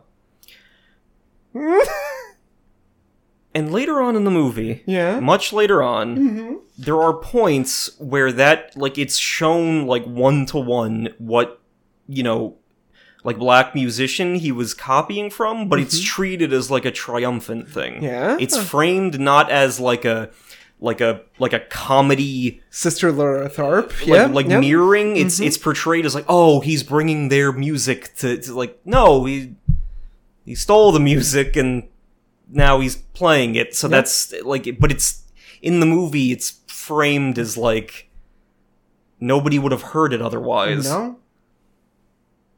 why No, I don't know, Dan. Uh, Elvis's superpower was music. Elvis also stumbles into a neighborhood, literally next door revival, and becomes full of the power of God. He's with the spirit. Literally hit cringe. like it, it, it just made me cringe in the theater when they were doing that. I was like, Baz, why? This doesn't. well you you pointed out the white savior thing in the in well, the- that's very obvious, Dan. I don't think it should have taken just me to point that out. No, but you said like go like ahead of like in the opening. You said that that was going to happen, Yeah. and that uh, I mean, if that was one of the first tip offs, then it's like, like no, l- l- go let Elvis dance. He's he's the chosen one here. Yeah. So it's I, I, Uh, so black music isn't selling, so Sun Records is looking for black sound from a white boy. Uh, Elvis appears shy and nervous as he prepares to sing, even getting heckled for his hairstyle and flashy pink suits uh, slash makeup. However, when he sings, a sex riot begins, and this is a good scene. It is, like they're yeah. all like all the ladies are losing themselves in this. It's like the original Glee season one Britney Spears sex riot. It's what I said. yeah, they, the ladies, the ladies, the ladies lost control of themselves. uh, Just you know, and then Yeah. Snowman's wandering around the like, oh my, like these girls are feeling something that. like, they, they don't know whether to tingle downstairs. Like yeah. it- it's like uh, but yeah, the, Yeah. the you know that that demonic rock music is taking over. Yeah, and the Colonel comments, in that moment, I watched that skinny boy turn into a superhero. Yes. His superpower is sex, apparently, gyrating those hips. and Yeah. Sending those, uh, you know, sequestered 50s women into sex crazes. Yeah, and and again, it was like a. They did the exact scene in, in Walk Hard. Yeah. well, now you know the reference, Dan. Ah, yeah, I know. It's not nobody's fool. Well, Dan is nobody's fool, I guess. Yeah. Uh, they want to see you wiggle, boy. Go out there and wiggle some more. Yeah. uh, hurt him. Looks like. Oh no! The, oh yeah. Elvis's mom is there, and Oh, she's yeah, like, yeah. "Those ladies are gonna tear him apart." Mm-hmm. And then the dad is like, "It looks like they want to do something else." Yeah, they I- want to blank him, and the scene cuts off. Yeah. And Dan said they can't say fuck. Well, I was because they say worse things later on, but uh, I was just like, you know. But I get it; it was for comedy. But yeah, Yeah. Now I don't know nothing about no music, Dan, but those girls were feeling some forbidden feelings. I looked at one in particular, and she looked like she was on the verge of doing something she didn't want. And I love how um, Tom Hanks is doing a Tonta Kringle accent this whole film. yeah, yeah. He, he he really is. Uh, but Gladys worries about her boy, and then off to Memphis and Beale Street. Elvis overhears Big Mama Thornton singing "Hound Dog" from an over an upperhead window. Is like, oh, I like that song. I totally won't steal it in future. We gotta go. We gotta go back to the previous scene real quick. Yeah, is watching this movie again, going in blind, watching this movie. You assume that that like as the the Jonathan manager character, mm-hmm. He's gonna see those gals freaking out. He's gonna see dollar signs, and he's gonna be like, "We're gonna do anything we can to get those girls to go wild." But he's actually like the controlling, like conservative influence mm-hmm. for the rest of the movie like he and again it's because he's like pulling off a con and he doesn't want too much like legal attention drawn to him which elvis's gyrating is going to bring to him. So it's i mean i'm not saying that that's a bad thing. I'm just saying that it's just an interesting compared to how these movies usually go it's like where the manager is just like i'm gonna do whatever to make money. It's it's like in some like weird way he is a controlling parent mm. but just I mean, obviously, greed is his dominant vice, but I, I, don't know. It's it's a weird dynamic. It's not the dynamic that you expect going into it. yeah. Uh, Elvis is mocked for dressing strange, being a mama's boy, and hanging out on Beale Street. Thanks, Doja Cat, for your dog. That that was a, a song of the summer, Dan. Mm-hmm. Since Elvis premiered, just so you know, player, I get it. Uh, Elvis sees BB King. BB King. it's like why not? We see Burger King. Well, that, I, I, I, I, again, but all, all I could think was was like the stuff from Walk Hard's like, "Hi, I'm I'm famous musician BB King. How are you doing today, Elvis?" Is that in like, Walk Hard? they do that a lot in Walk Hard. They do Oh. like, "Hey there, I'm like, hey, like, oh, how are you doing, Frankie Valli Mm. at 25?" like, like that. They do that like every time they introduce. There's a famous scene with the when they do the thing with the Beatles, and they're like, "Yes, we, the Beatles, you know, wanted to to Mm. consider doing a show with you." And what I'm saying is, everyone should watch Walk Hard. Yeah. I mean, maybe don't watch this movie, but Mm. watch Walk Hard. Yeah. Uh, he was running from the day he was born. Elvis has his record at the radio. Uh, Elvis loves his family, especially his mama. I'll buy you a pink Cadillac, mama. I saw something beyond in those girls' eyes. So we got like the, the Dan Ryan, Jonathan Kwiatkowski Oscar nominated scene. Yes. Where you're like coming to me in the mirror. And I'm like, oh, Dan, you really have done too much. Don't forget the Lord Savior, Dan. And Dan's like, I won't, mama. I'm going to buy you a pink Cadillac. But you won't do that. Don't forget the Lord, Dan. That's what we would have wished. Yes, Uh, yeah. And then I saw something beyond in those girls' eyes. Elvis's pro- Elvis promises to stay true to his family, and his journey begins. And we get Colonel Tom Parker going, "Wanna bet? Yeah. Wanna bet?" And like he's he's in like roulette hell at this point. Yeah, it's like a- he's in between life and death, just like spinning the wheel, telling the audience like, "I know what's going on." it's just CGI like Tom Hanks in a big CGI One Piece film Casino, gold yeah. casino. Like, wanna bet? Wanna win? Gonna win. Yeah, it, it- it's and it, that like that's the cut. So, Elvis is touring second bill to Hank Snow. Hank Snow doesn't like how Elvis makes the audiences sex crazed. No gyrations, please. Uh, people throwing their intimates on stage. So I mean, like this part of the movie's good. It's like they're they're freaking out. They're throwing their panties on stage. It feels like an Elvis concert. And Dan's like, oh, that couldn't have actually happened. He was snickering through it, but no, I knew that it happened. Yeah. I I no no. I if any yeah, he was one of the the the prototypal examples of that happening. What I was laughing at was like just because we're in the success montage, but the success montage does not last as long as it doesn't feel like there's a peak. Mm. Is what I'm saying. Yeah. It feels like there's a lot of small run-ups to like a, a, a different surface, but there's not like a peak. I don't know. I feel like the peak is the Christmas special, and then it, it goes down from there. That's what I feel.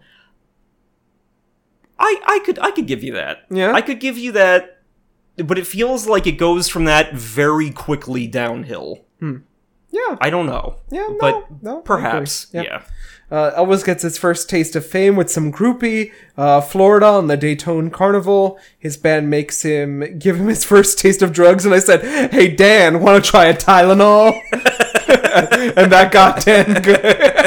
It'll change your life, Dan. It did. Here's an Advil cold and sinus. Oh, my sinuses have never been My. God. Uh, Hank wants to get rid of Elvis. Uh, the Colonel seems an obvious opportunity. He follows Elvis through the carnival, telling him about his upbringing as a showman in these traveling shows. So we get like AHS Carnival, which is like he's tapping the carnies on their shoulder, going like, "We don't want to be heard around here."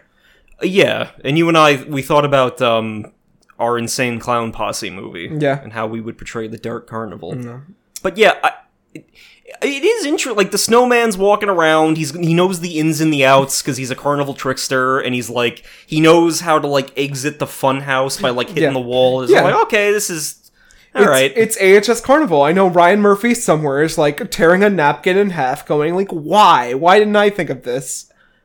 Yeah, I no, I saw what you meant in that part, especially with like all the framing, like where the camera is above like the funhouse roof with the glass, like the geometric seal. I'm like, Mm-hmm. Yeah. yeah, Ryan Murphy would, yeah, he would Yeah. like that, but Yeah. Mm.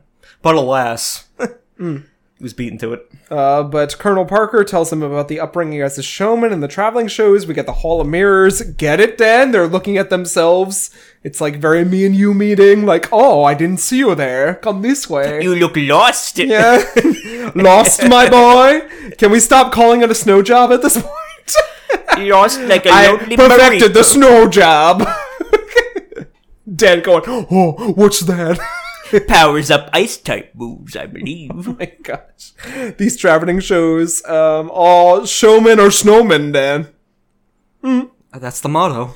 Uh, I can give you fame and fortune. Elvis wants it all too. Mutual respect for one another. I need you to be. I need to be your exclusive rep. So he like bamboozles the Ferris wheel attendants to bring them at the top where no one can overhear them. He's like, I'm gonna overthrow our other act and choose you as the main act. Well, they're yeah, they're gonna flat out abandon the other act. Like they're gonna like leave the the traveling like Mm-hmm. carnival and just flat out like uh, you know he will solely be his manager. Yeah, so Hank wants me to fire you, but we can fire him instead.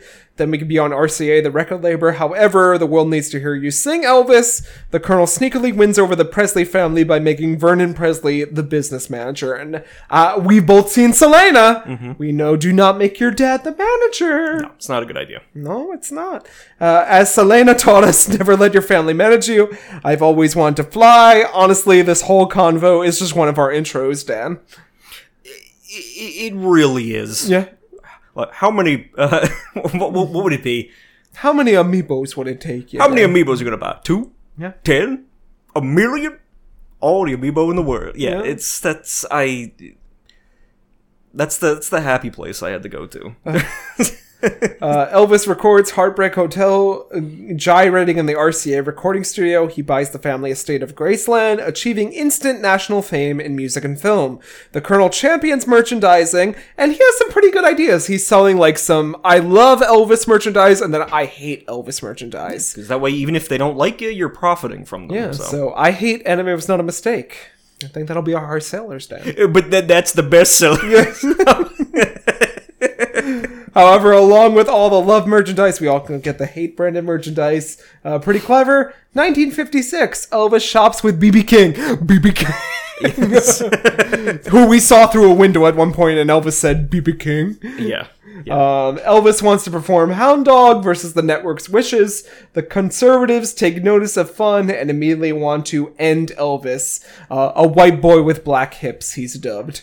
Well, yeah, that's the because I think they're. I guess they're on the stretch of the tour where they're going through, uh, you know, the South in the in the 50s Mm-hmm. and we we a- a- and I know, ladies, like I I, I want to emphasize, ladies. To, uh, ladies and gentlemen, Yeah, I want to there you go. emphasize to our listeners that I I understand the like it, just Oh my god, I'm I'm I'm struggling You're to having find a my stroke, words here. Dan. I'm struggling Quick, to have find my another words. uh, peanut butter It's- and banana sandwich. it's like these people in real life were like doing evil shit, but it's like whenever a, a movie in the 1950s cuts to these scenes of like politicians, Yeah. I Jonathan got down on his knees. the, the the the goofiness is just like I, I you know and that's that's probably how they should be remembered is just you laugh at them but you know the, the the ones doing the segregation shit and all that you laugh at them that's Mm-hmm. Yeah. how they're best remembered Yeah. I think but every time it cuts to like the, the political footage of, of like we want anime was not a mistake stricken from the airwaves and I'm going to pass a resolution to get those boys kicked off Yeah. like and it's I I'm like, wish. I, I can't Could take this serious try? I can't take this seriously like I can't do it anymore. Uh, but the colonel bears the brunt of accusations from Mississippi Senator Jim Eastland. You need to listen, Elvis. Perform in a tail suit, singing with a dog, the RCA dog. Elvis doesn't want to do that. And I said, Elvis could have did like one classy performance. Well, yeah, but the snowman was billing it as the new Elvis. He was Oh, like he was yeah. like new coking people, where it was going to be like Elvis is now a straight laced all American boy. Yeah. that was I think the that was the fear I think amongst the public and like his fans that was like oh this Elvis is stuffy now. Yeah. So Uh, Elvis is embarrassed and he doesn't want to do that. Uh, he, the fans want the old Elvis back. It's been 40 minutes. Uh, Elvis mopes at Graceland and Gladys screeches while drinking. So like we get the whole, Dan, what are you doing? mom, stop drinking that cooking sherry. And the Lord gave you that gift, and I don't know what I'm gonna do with it, Dan. don't you backsass my drinking? I need it. Uh, and she isn't worried about the money. She worries about Elvis. You're lying about yourself, booby. Yep. yeah. She calls him booby. Yeah, your voice and dance is God's given. Uh, Elvis needs to detox, so he motors off to Beale Street. Oh my God, is that Elvis? So like, as soon as Elvis goes to Beale Street, everyone's like, "Oh my God! Oh wow! Yeah. Elvis! Wow!" Very popular. Like, what are we doing here? Uh, BB King is there, and then we meet Rosetta Tharpe and Little Richard of all sorts singing in like the club above the street. And Elvis is like, "Gee, I wish I could steal. I mean, sing that song." Yeah, and if you're wondering if Rosetta will come back in the movie, she does as a ghost in Yeah. the last 10 minutes, and that's it. So, yeah. Uh, Elvis is seeking advice, singing with Rosetta, getting his groove back.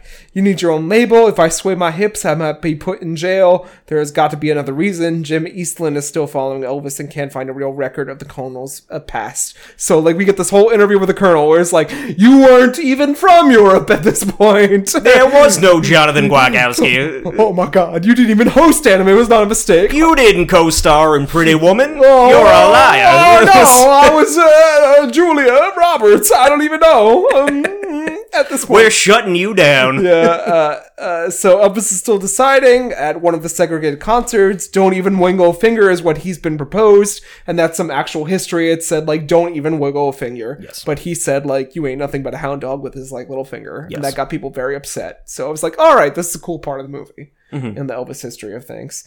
Um, Elvis tells the crowd he's sick of the new Elvis, and he wiggles his pinky finger, mocking James East- Eastland, who's giving a speech at the same time that he's giving his concert in the stadium. Yeah, like a, like a segregationist rally Yeah. is happening like three miles. Yeah. So. Uh, you gotta listen to yourself. He sings trouble, and everyone freaks out. Cops beating up black fans who are trying to like integrate at that time. Mm-hmm. So like you know, it's powerful. It's got some moments in it. I'm not gonna give it like a the extremely negative rating. I wish they did more. I wish Baz did more to champion that. But Yeah, I no, I mean I don't. There's just so much going on. yeah, and I understand well, that's, it's a, that's a a Baz, Luhrmann Baz Luhrmann filmed. Uh, but I there's just it, it it- it's I don't know, but I will fully admit that there's moments that are good in there, like when they can hear the echo from the guy giving the segregation speech, like because it's I, I would assume it was planned that way on purpose that he was going to like his the stuff he was saying over his loudspeaker would be heard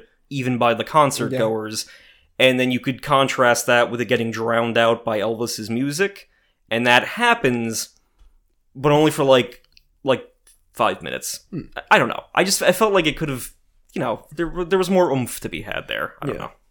Uh, so Elvis is molesting the RCA mascot, which I was like, the RCA dog, no.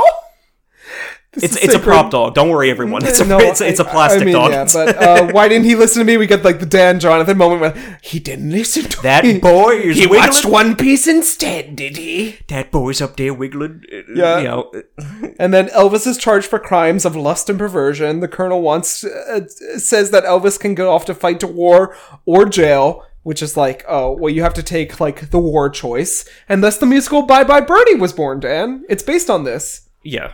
Yeah. Bye Bye Birdie. I knew that. Yeah. Oh, did you? I, I'm pretty sure you told me that on one of these podcast episodes, Oh, like sure.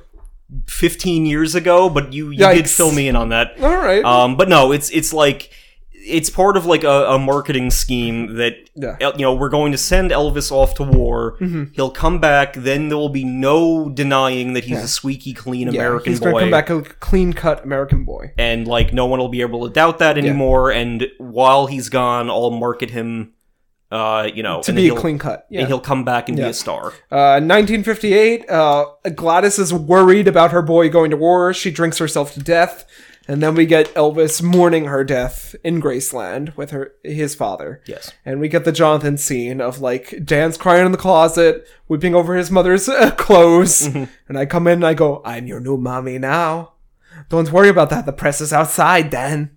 I was waiting for him to actually say He that. He doesn't. It's vaguely similar. I know you were waiting. You because you've been saying that. You've been Mm, and I lied, that Dan. It was close. You've been saying that on a daily basis since this movie came out. I'm like, I'm waiting for it. Like, is it gonna be? Is it gonna Oh, be man, I thought Dan would have forgotten. the first time through, or is no, it gonna it be was like? close. He's like, you know, since your mother's died, I am in charge of But you. I was waiting. No, well, no. I after that scene in the closet ended, I'm like, okay, is Elvis going to hallucinate that moment later on with the Colonel saying, "I'm your mommy now"? Hmm. I got And caught, like, guys. I- and I'm like, Dan got me. that line once. wasn't in the movie. So. Yeah, but it was close. it was close. Yeah.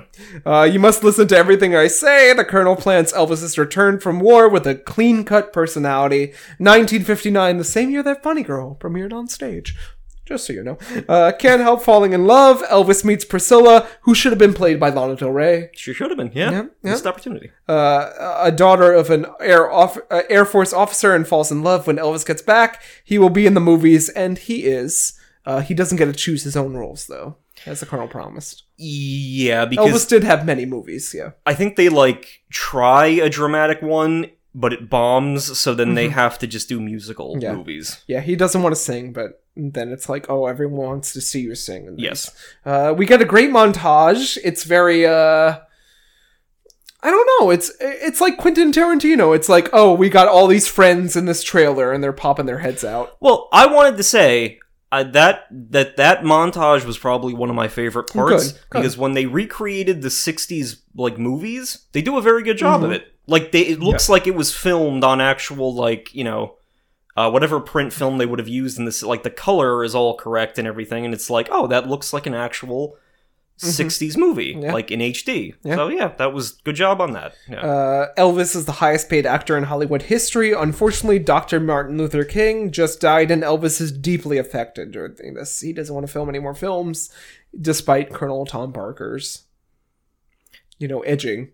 yeah, because I feel I don't I don't know if you were out of the room when it when it I went to take a piss. when it transitioned to this scene, but because they're in like that Hollywood studio, they have the Yeah. tour bus, the few tour buses, the car, and well, then it's that's almost like Christmas special time. yeah, because uh Parker is fiddling with his little like um John Hammond Christmas puppet. Yes. like he made he built a little miniature stage.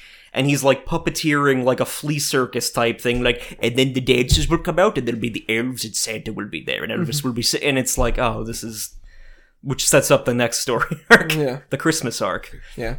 Uh, the Colonel is planning a pristine holiday special. Uh, meanwhile, Memphis is mourning. Uh, Jerry Schilling, another manager, tries to uh, get Elvis to do what he wants and not listen to much, uh, so much to the Colonel. Elvis is trying, tired of being Elvis. Priscilla tries to convince him to spend more time with her and her daughter. Uh, Elvis remembers his roots and meets with Steve Binder, a producer and director for some new direction at the Hollywood sign, which wouldn't have lasted Yeah. in general, but still there. Uh, used to dream of being an actor and needs Binder and Moore's help for a new image, especially on the Christmas, special. He's like, oh, well, you know, uh, you're the right guys because you said, like, my, my career's in the toilet at this point. They were honest with him. They're like, Yeah. yeah, your career is shit. Like, you know, you need to revitalize yourself. Mm-hmm. So, So I guess this is Act 2 at this point, even though the movie is much longer. and we're moving to TV. Yeah, did you feel this movie's length, Dan? Not really. Oh. Not not as much as uh, you, you always make me worry about that. But I, I well, didn't. Oh, I try. Yeah. I thought you would feel this one above. This is the longest one that I've suggested. Nah. Australia felt longer. Oof. Well, yeah, I could see that too. No, I, this wasn't bad. I didn't right. think.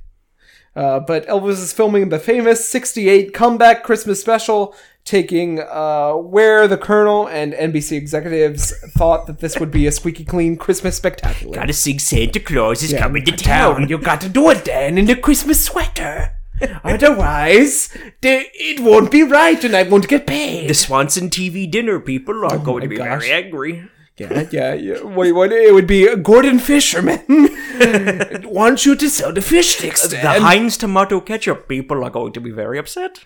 However, Elvis is all in leather and singing suicide songs a la Heartbreak Hotel. And this is going against the uh, producer's wishes. Uh, Well, it's going against Snowman's wishes. It's Yeah. going against Snowman and the corporate sponsors. Yeah. But his like the audience loves it, and the newer, younger producers that he's hired are like, yeah, there's there's something special happening here. so he's kicking kung fu, he's singing gospel all in leather, back to his groove, doing what he wants to do. Another traumatic event with the assassination of Robert Kennedy, which Daniel called. Yeah, Dan was like, I feel like Robert Kennedy is gonna go. I got a bad like, How feeling. did you know? Had a bad feeling, but yeah, Uh, it, it actually it like interrupts the recording of one of his uh like they're I think they're like rehearsing or filming it, Yeah. and then and then it it happens. to- the news yeah. drops. Yeah. Yeah. Uh, the Colonel needs Elvis to submit to him. Elvis wants to reach the masses with his music. It is political and religious. There will be a Christmas song at the end, says the Colonel, or we'll be sued and I will leave. Uh, more snowman imagery with like the whole Christmas thing. And I was like, at this point when I was seeing it with Matt, I was like, oh, I get it. He's the snowman. He's like, he's obsessed with Christmas. Yeah, uh, but but for for further context, when when Bobby Kennedy dies, the newer, younger producer, I th- I think it's the same guy it's it's it's, it's like from Stranger Things. yeah, it's uh he he's like okay. People need hope. They need inspiration. They need something to like get them through this. So like Elvis, you should go on live and you should say something to like lift people's Yeah. spirits. And the snowman It's says like no, no. Elvis isn't political. And he shuts off the sings, TV. uh, "So what you doing, Santa Claus?" But Elvis has a plan. yeah, and uh, he writes my favorite Elvis karaoke song, "If I Can Dream," which is a protest song, Mm-hmm. and uh, he sings it to. This is the my favorite part of the movie. It's like it's an exact recreation of what Elvis did. Yeah. With like the same Elvis backdrop and everything, I was like, "Oh, this is very cool! Like, I love this. It's giving me chills." Yeah. Uh, well, they were they were like they placated the snowman by setting up the the hokey Christmas town set, Mm-hmm. but then Elvis comes out on the opposite side of the camera with the Elvis sign behind him, and it's kind of you know, Yeah. and up in the box, Tom Hanks is. Oh. Does he go down the stairs at this point? Or Well, no, he goes up and down the stairs Yeah. with his cane. He's like, "Oh, I need to go up there." And that boy's getting a walloping. But yeah, but this is the best Elvis song. Priscilla sees her man living again. Elvis achieves top TV ratings, and the Colonel feels betrayed. It's like he went against me. yeah, Uh, I wanted him to sing the damn Christmas song, but he said no. yeah. Uh, Elvis and crew are planning a worldwide stadium tour, so we get into like basically Act Three. Uh, raising Lisa Marie at the same time. The Colonel is using all of his profits in casino and going into debt. And we also get like a like an aside line that's um like oh last year you got an offer from like Japan and Germany to Yeah. come like for a million dollars a night. to go tour and like I'm surprised you're the you know the snowman didn't take advantage of that and they're like yeah ask him about that when you get the chance like because he didn't talk to us about that so Uh, Elvis is moving away from the Colonel, and what of the seedy past? Elvis wants to be bigger, the bigger man, and end things with the Colonel, who is in the hospital at this point. So we kind of catch up from the beginning, where the Colonel had like his heart attack, stroke, Mhm. is passed out on the floor, and Elvis is like, "Oh, what are you doing here?" But then the Colonel is like, "Well, you know, if you go on a world tour, there's a, a neat little hotel across the street that'll pay you millions for six weeks well he frames the con as like well if you if you want to go on a tour you can at the International." Yeah. but like you can you can cover all of your travel costs by doing a six week stint at this you know new hotel Mm-hmm. then you'll definitely go get to travel and do a world tour Yeah. but uh we know that's not that's not gonna happen so Yeah, uh, this could be good for Elvis because he has like full artistic control and unlimited budget, which is what he likes. He's like, well, you know, I I did that whole thing, that Christmas special on like a square, where the Colonel says that to him. That he's like, well, what? Imagine what if you have the whole room Mhm. to do that with? And I was like, oh, all right, like as a as an artist, that would be a pretty cool thing that you get full artistic control. But uh, he does agree. It's only six weeks, and then the colonel's like, "Well, then you can go on tour over the world. Uh, this will be enough to fund that." Uh, sure, Jan. Uh, fun Elvis improvising scene where he's like conducting the music. Yeah Like, I really like this. He's like a like, 30 piece orchestra yeah. He's got singers. singers. Yep. Yep. all kinds of stuff Yeah, and he's like, "Well, you know, I'm going to conduct you. We're going to freestyle right now." It's like, "Oh, all right." And then we get to the opening night scene, which is very immaculate for Elvis himself. It's like, "Oh, it's going great," but the the Colonel Tom Parker is talking to the hotel manager. Is like, "Well, Elvis can be convinced to stay for a price mm, of five chicken nuggets a night, maybe."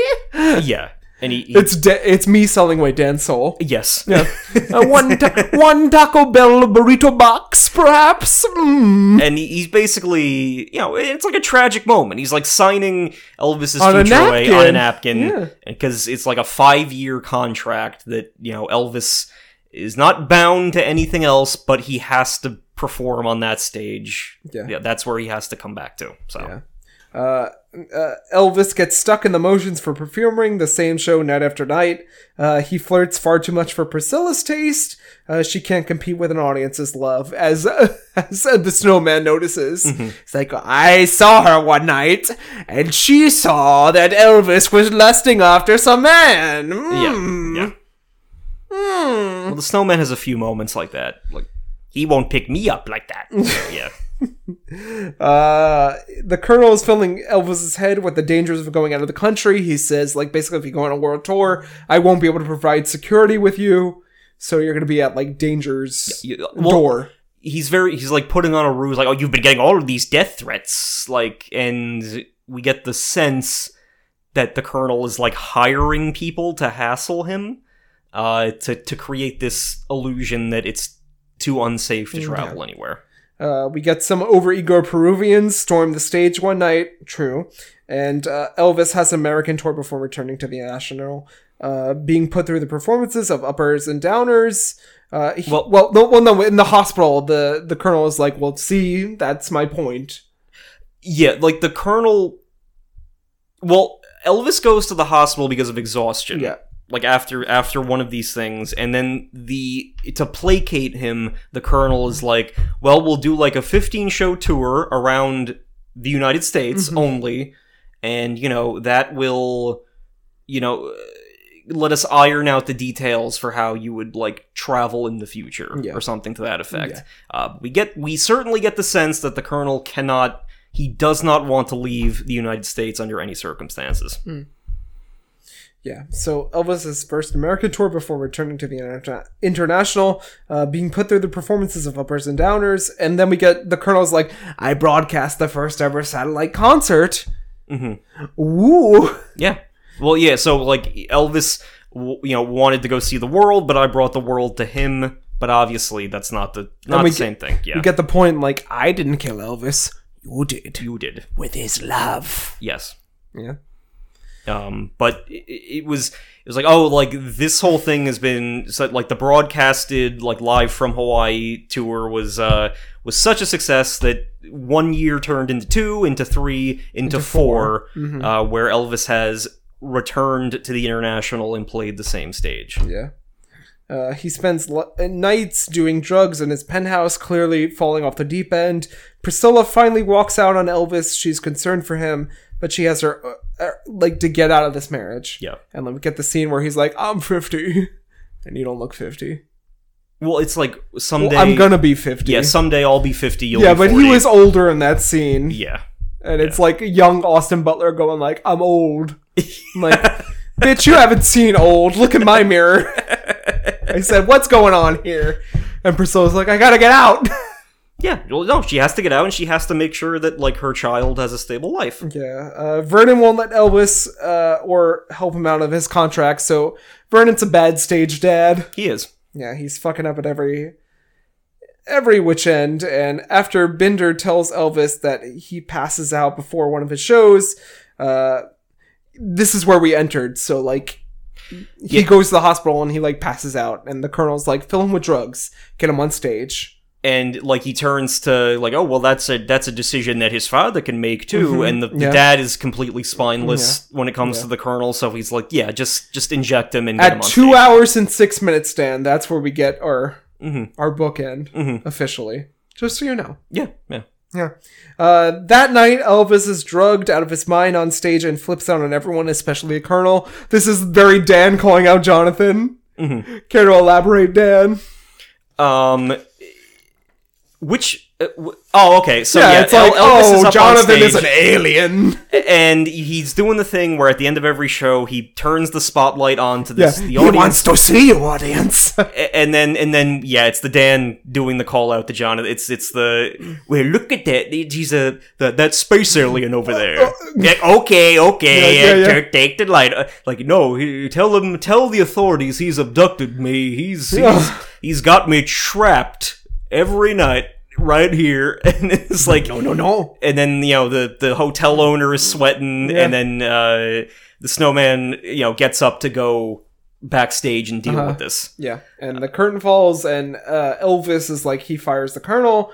Uh, not good. Colonel Tom Parker has an itemized bill for everything that he gave Elvis, including balloons. So it's like every single item that he accrued From the beginning. journey. Yeah, Literally like, that's from a very Jonathan move. Like from the first Yeah. day they met, it's Yeah. like an itemized bill, and it's.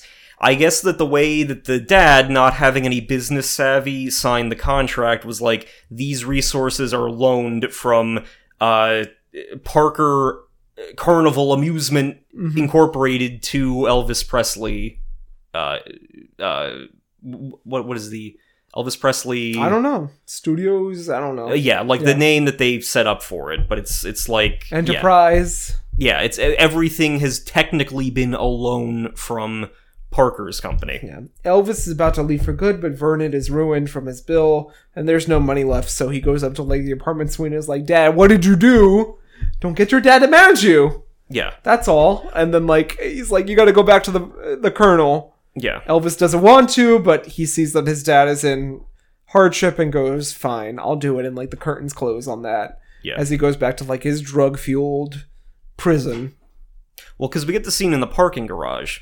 Yeah, oh the the Dan Ryan, John the Kwiatkowski. Because all of Elvis's What bros, are we, Dan, but young dreamers? They're they're like they got the plane tickets ready. They're waiting by like all of his bandmates are waiting in the parking garage by the car, and Elvis is in like this little you know like the like the car rental office leading to it. What are we, Dan, but two young dreamers? Two dreaming, lonely children dreaming for eternity. reaching up to the stars, and it, it and it's like like I'm not a bad man. Again, it's a very it's it's the exact. This is another another scene that could only have been brought to life by us, but it was.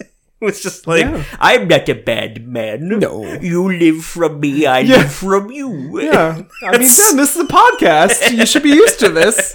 and This is your life. Maybe that's why you didn't like it so much. like I'll give you a loan, Yeah. but you know, In jail. He goes up the elevator. Uh, so, uh, know about the Rock of Eternity, forever, just beyond our reach. Sad Elvis decline starts. Vernon tries to apologize. Elvis decides to go back to things as they were, to get the Colonel back and get, uh, get me my drugs. He's Yeah. like, bring the doctor up to get me my drugs. Yeah. That's all I need. And then we get to the last sequence. One year later, Elvis doesn't have his residency.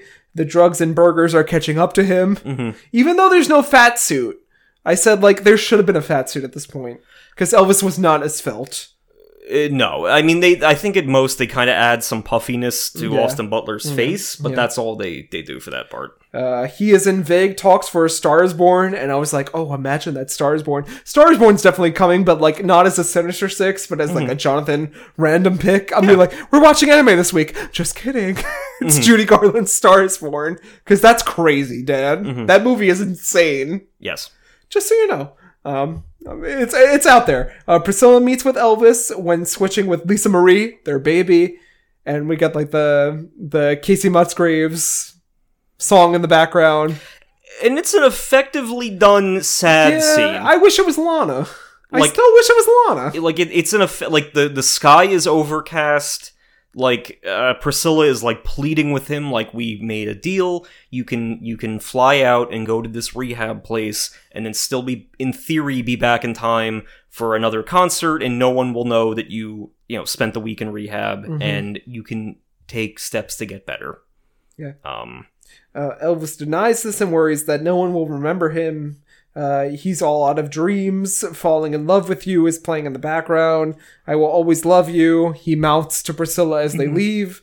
Uh, very touching. Now we get that recorded footage that blends with the boss cut. We got the 1997, one of Elvis's final shows as he sings Unchained Melody, and his life flashes before the screen yes and it's it's kind of sad because I mean this wasn't Baz Luhrmann's fault, but like Elvis's final cur- concert is like him adorned with like Pepsis on his piano, and I was Yeah. like, oh, this is like someone else this had is to- in bad taste. someone else had to hold the microphone and um y- you know there's like all, again all the f- like you said the food containers and the drinks and the papers strewn over the piano but the audience is still going crazy Yeah. for it Yeah.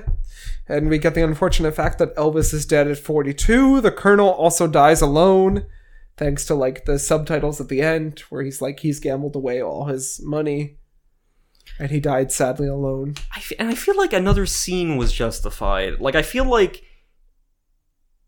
you use that imagery of the colonel like trapped in a perpetual casino and then Yeah. he's like going to hell like Yeah. he's he's wandering deeper into that casino you know Betting and losing. betting and losing getting more feeble until he just wastes away but elvis remains immortal Mhm. elvis elvis is remembered the snowman isn't like just one final like a like a titanic ending Yeah. scene like he's gone but elvis will always be remembered like Hmm. it's something like that to just better than than text i think We do get the fact that he's like the best-selling recording artist of all time. Yes.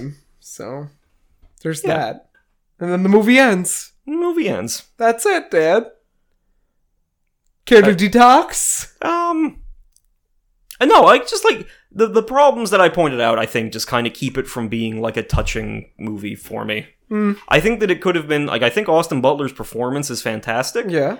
The Um, singing and the acting, very great. it just feels like a very I oh, just like a lot of bizarre choices. Like I feel like if Baz Luhrmann at this point feels like there's a project he wants to make and he wants to make an Elvis biopic, he can do that without having to call in like Tom Hanks to to be like the protagonist. Mm. I think that's that's possible.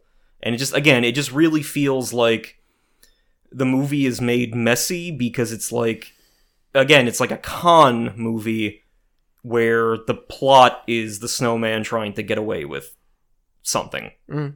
And he fails, but but then it still goes back to Elvis, so it's like the snowman's plot just peters out and we don't even see like a final scene with it. It's just like him in the in, in the hospital where he started, but it's kind of just it tries to do those two things too much for me Mm. to have like as much oomph as it should.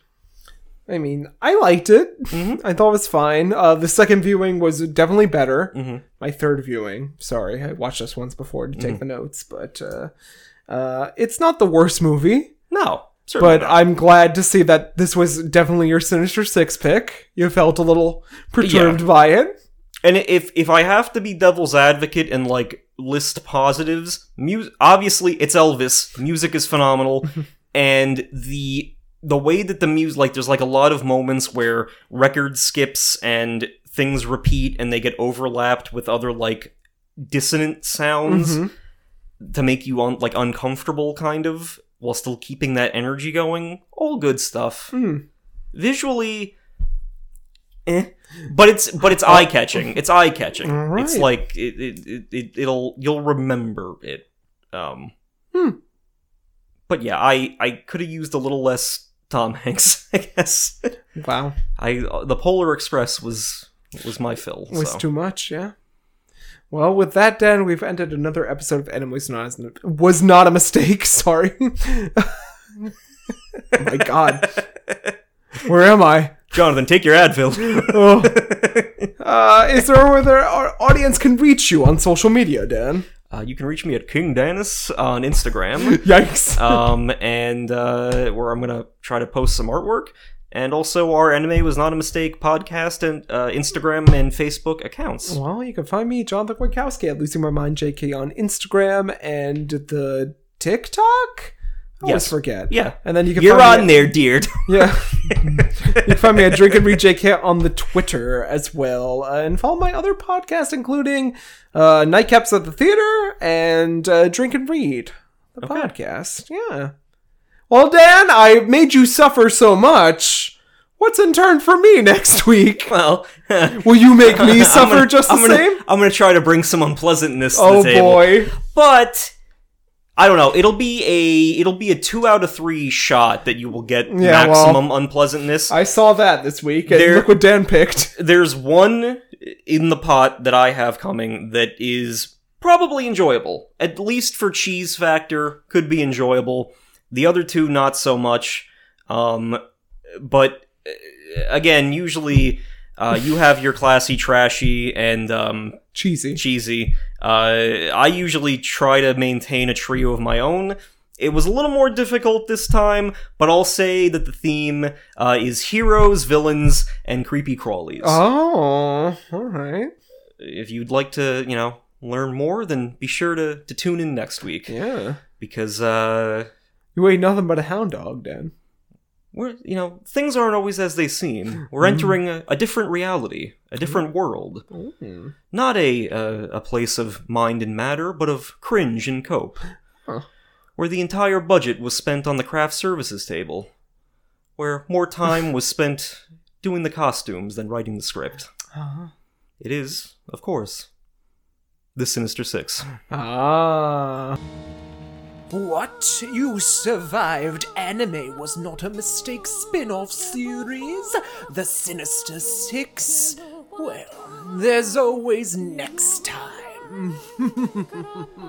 As you wait with bated breath, remember to rate, review, subscribe where most podcasts are easily found, including Podbean, Apple Podcasts, Spotify, Stitcher, Pocket Cast, and more. Remember, boils and ghouls, if you enjoyed the hosting by me, Jonathan Kwiatkowski, stand-in Crypt Keeper, and the Igor of my eye, Daniel Ryan, support us on social media. And last but certainly not least, remember to reach out to us on Anime Was Not a Mistake Pod on Instagram or follow Anime Was Not a Mistake Podcast on Facebook. This way we can continue to make our anime based dreams come true and your nightmares a reality. Until we meet again, remember to constantly ask yourself is anime a mistake? We know for certain that any film with the Sinister Six misnomer is destined for depravity.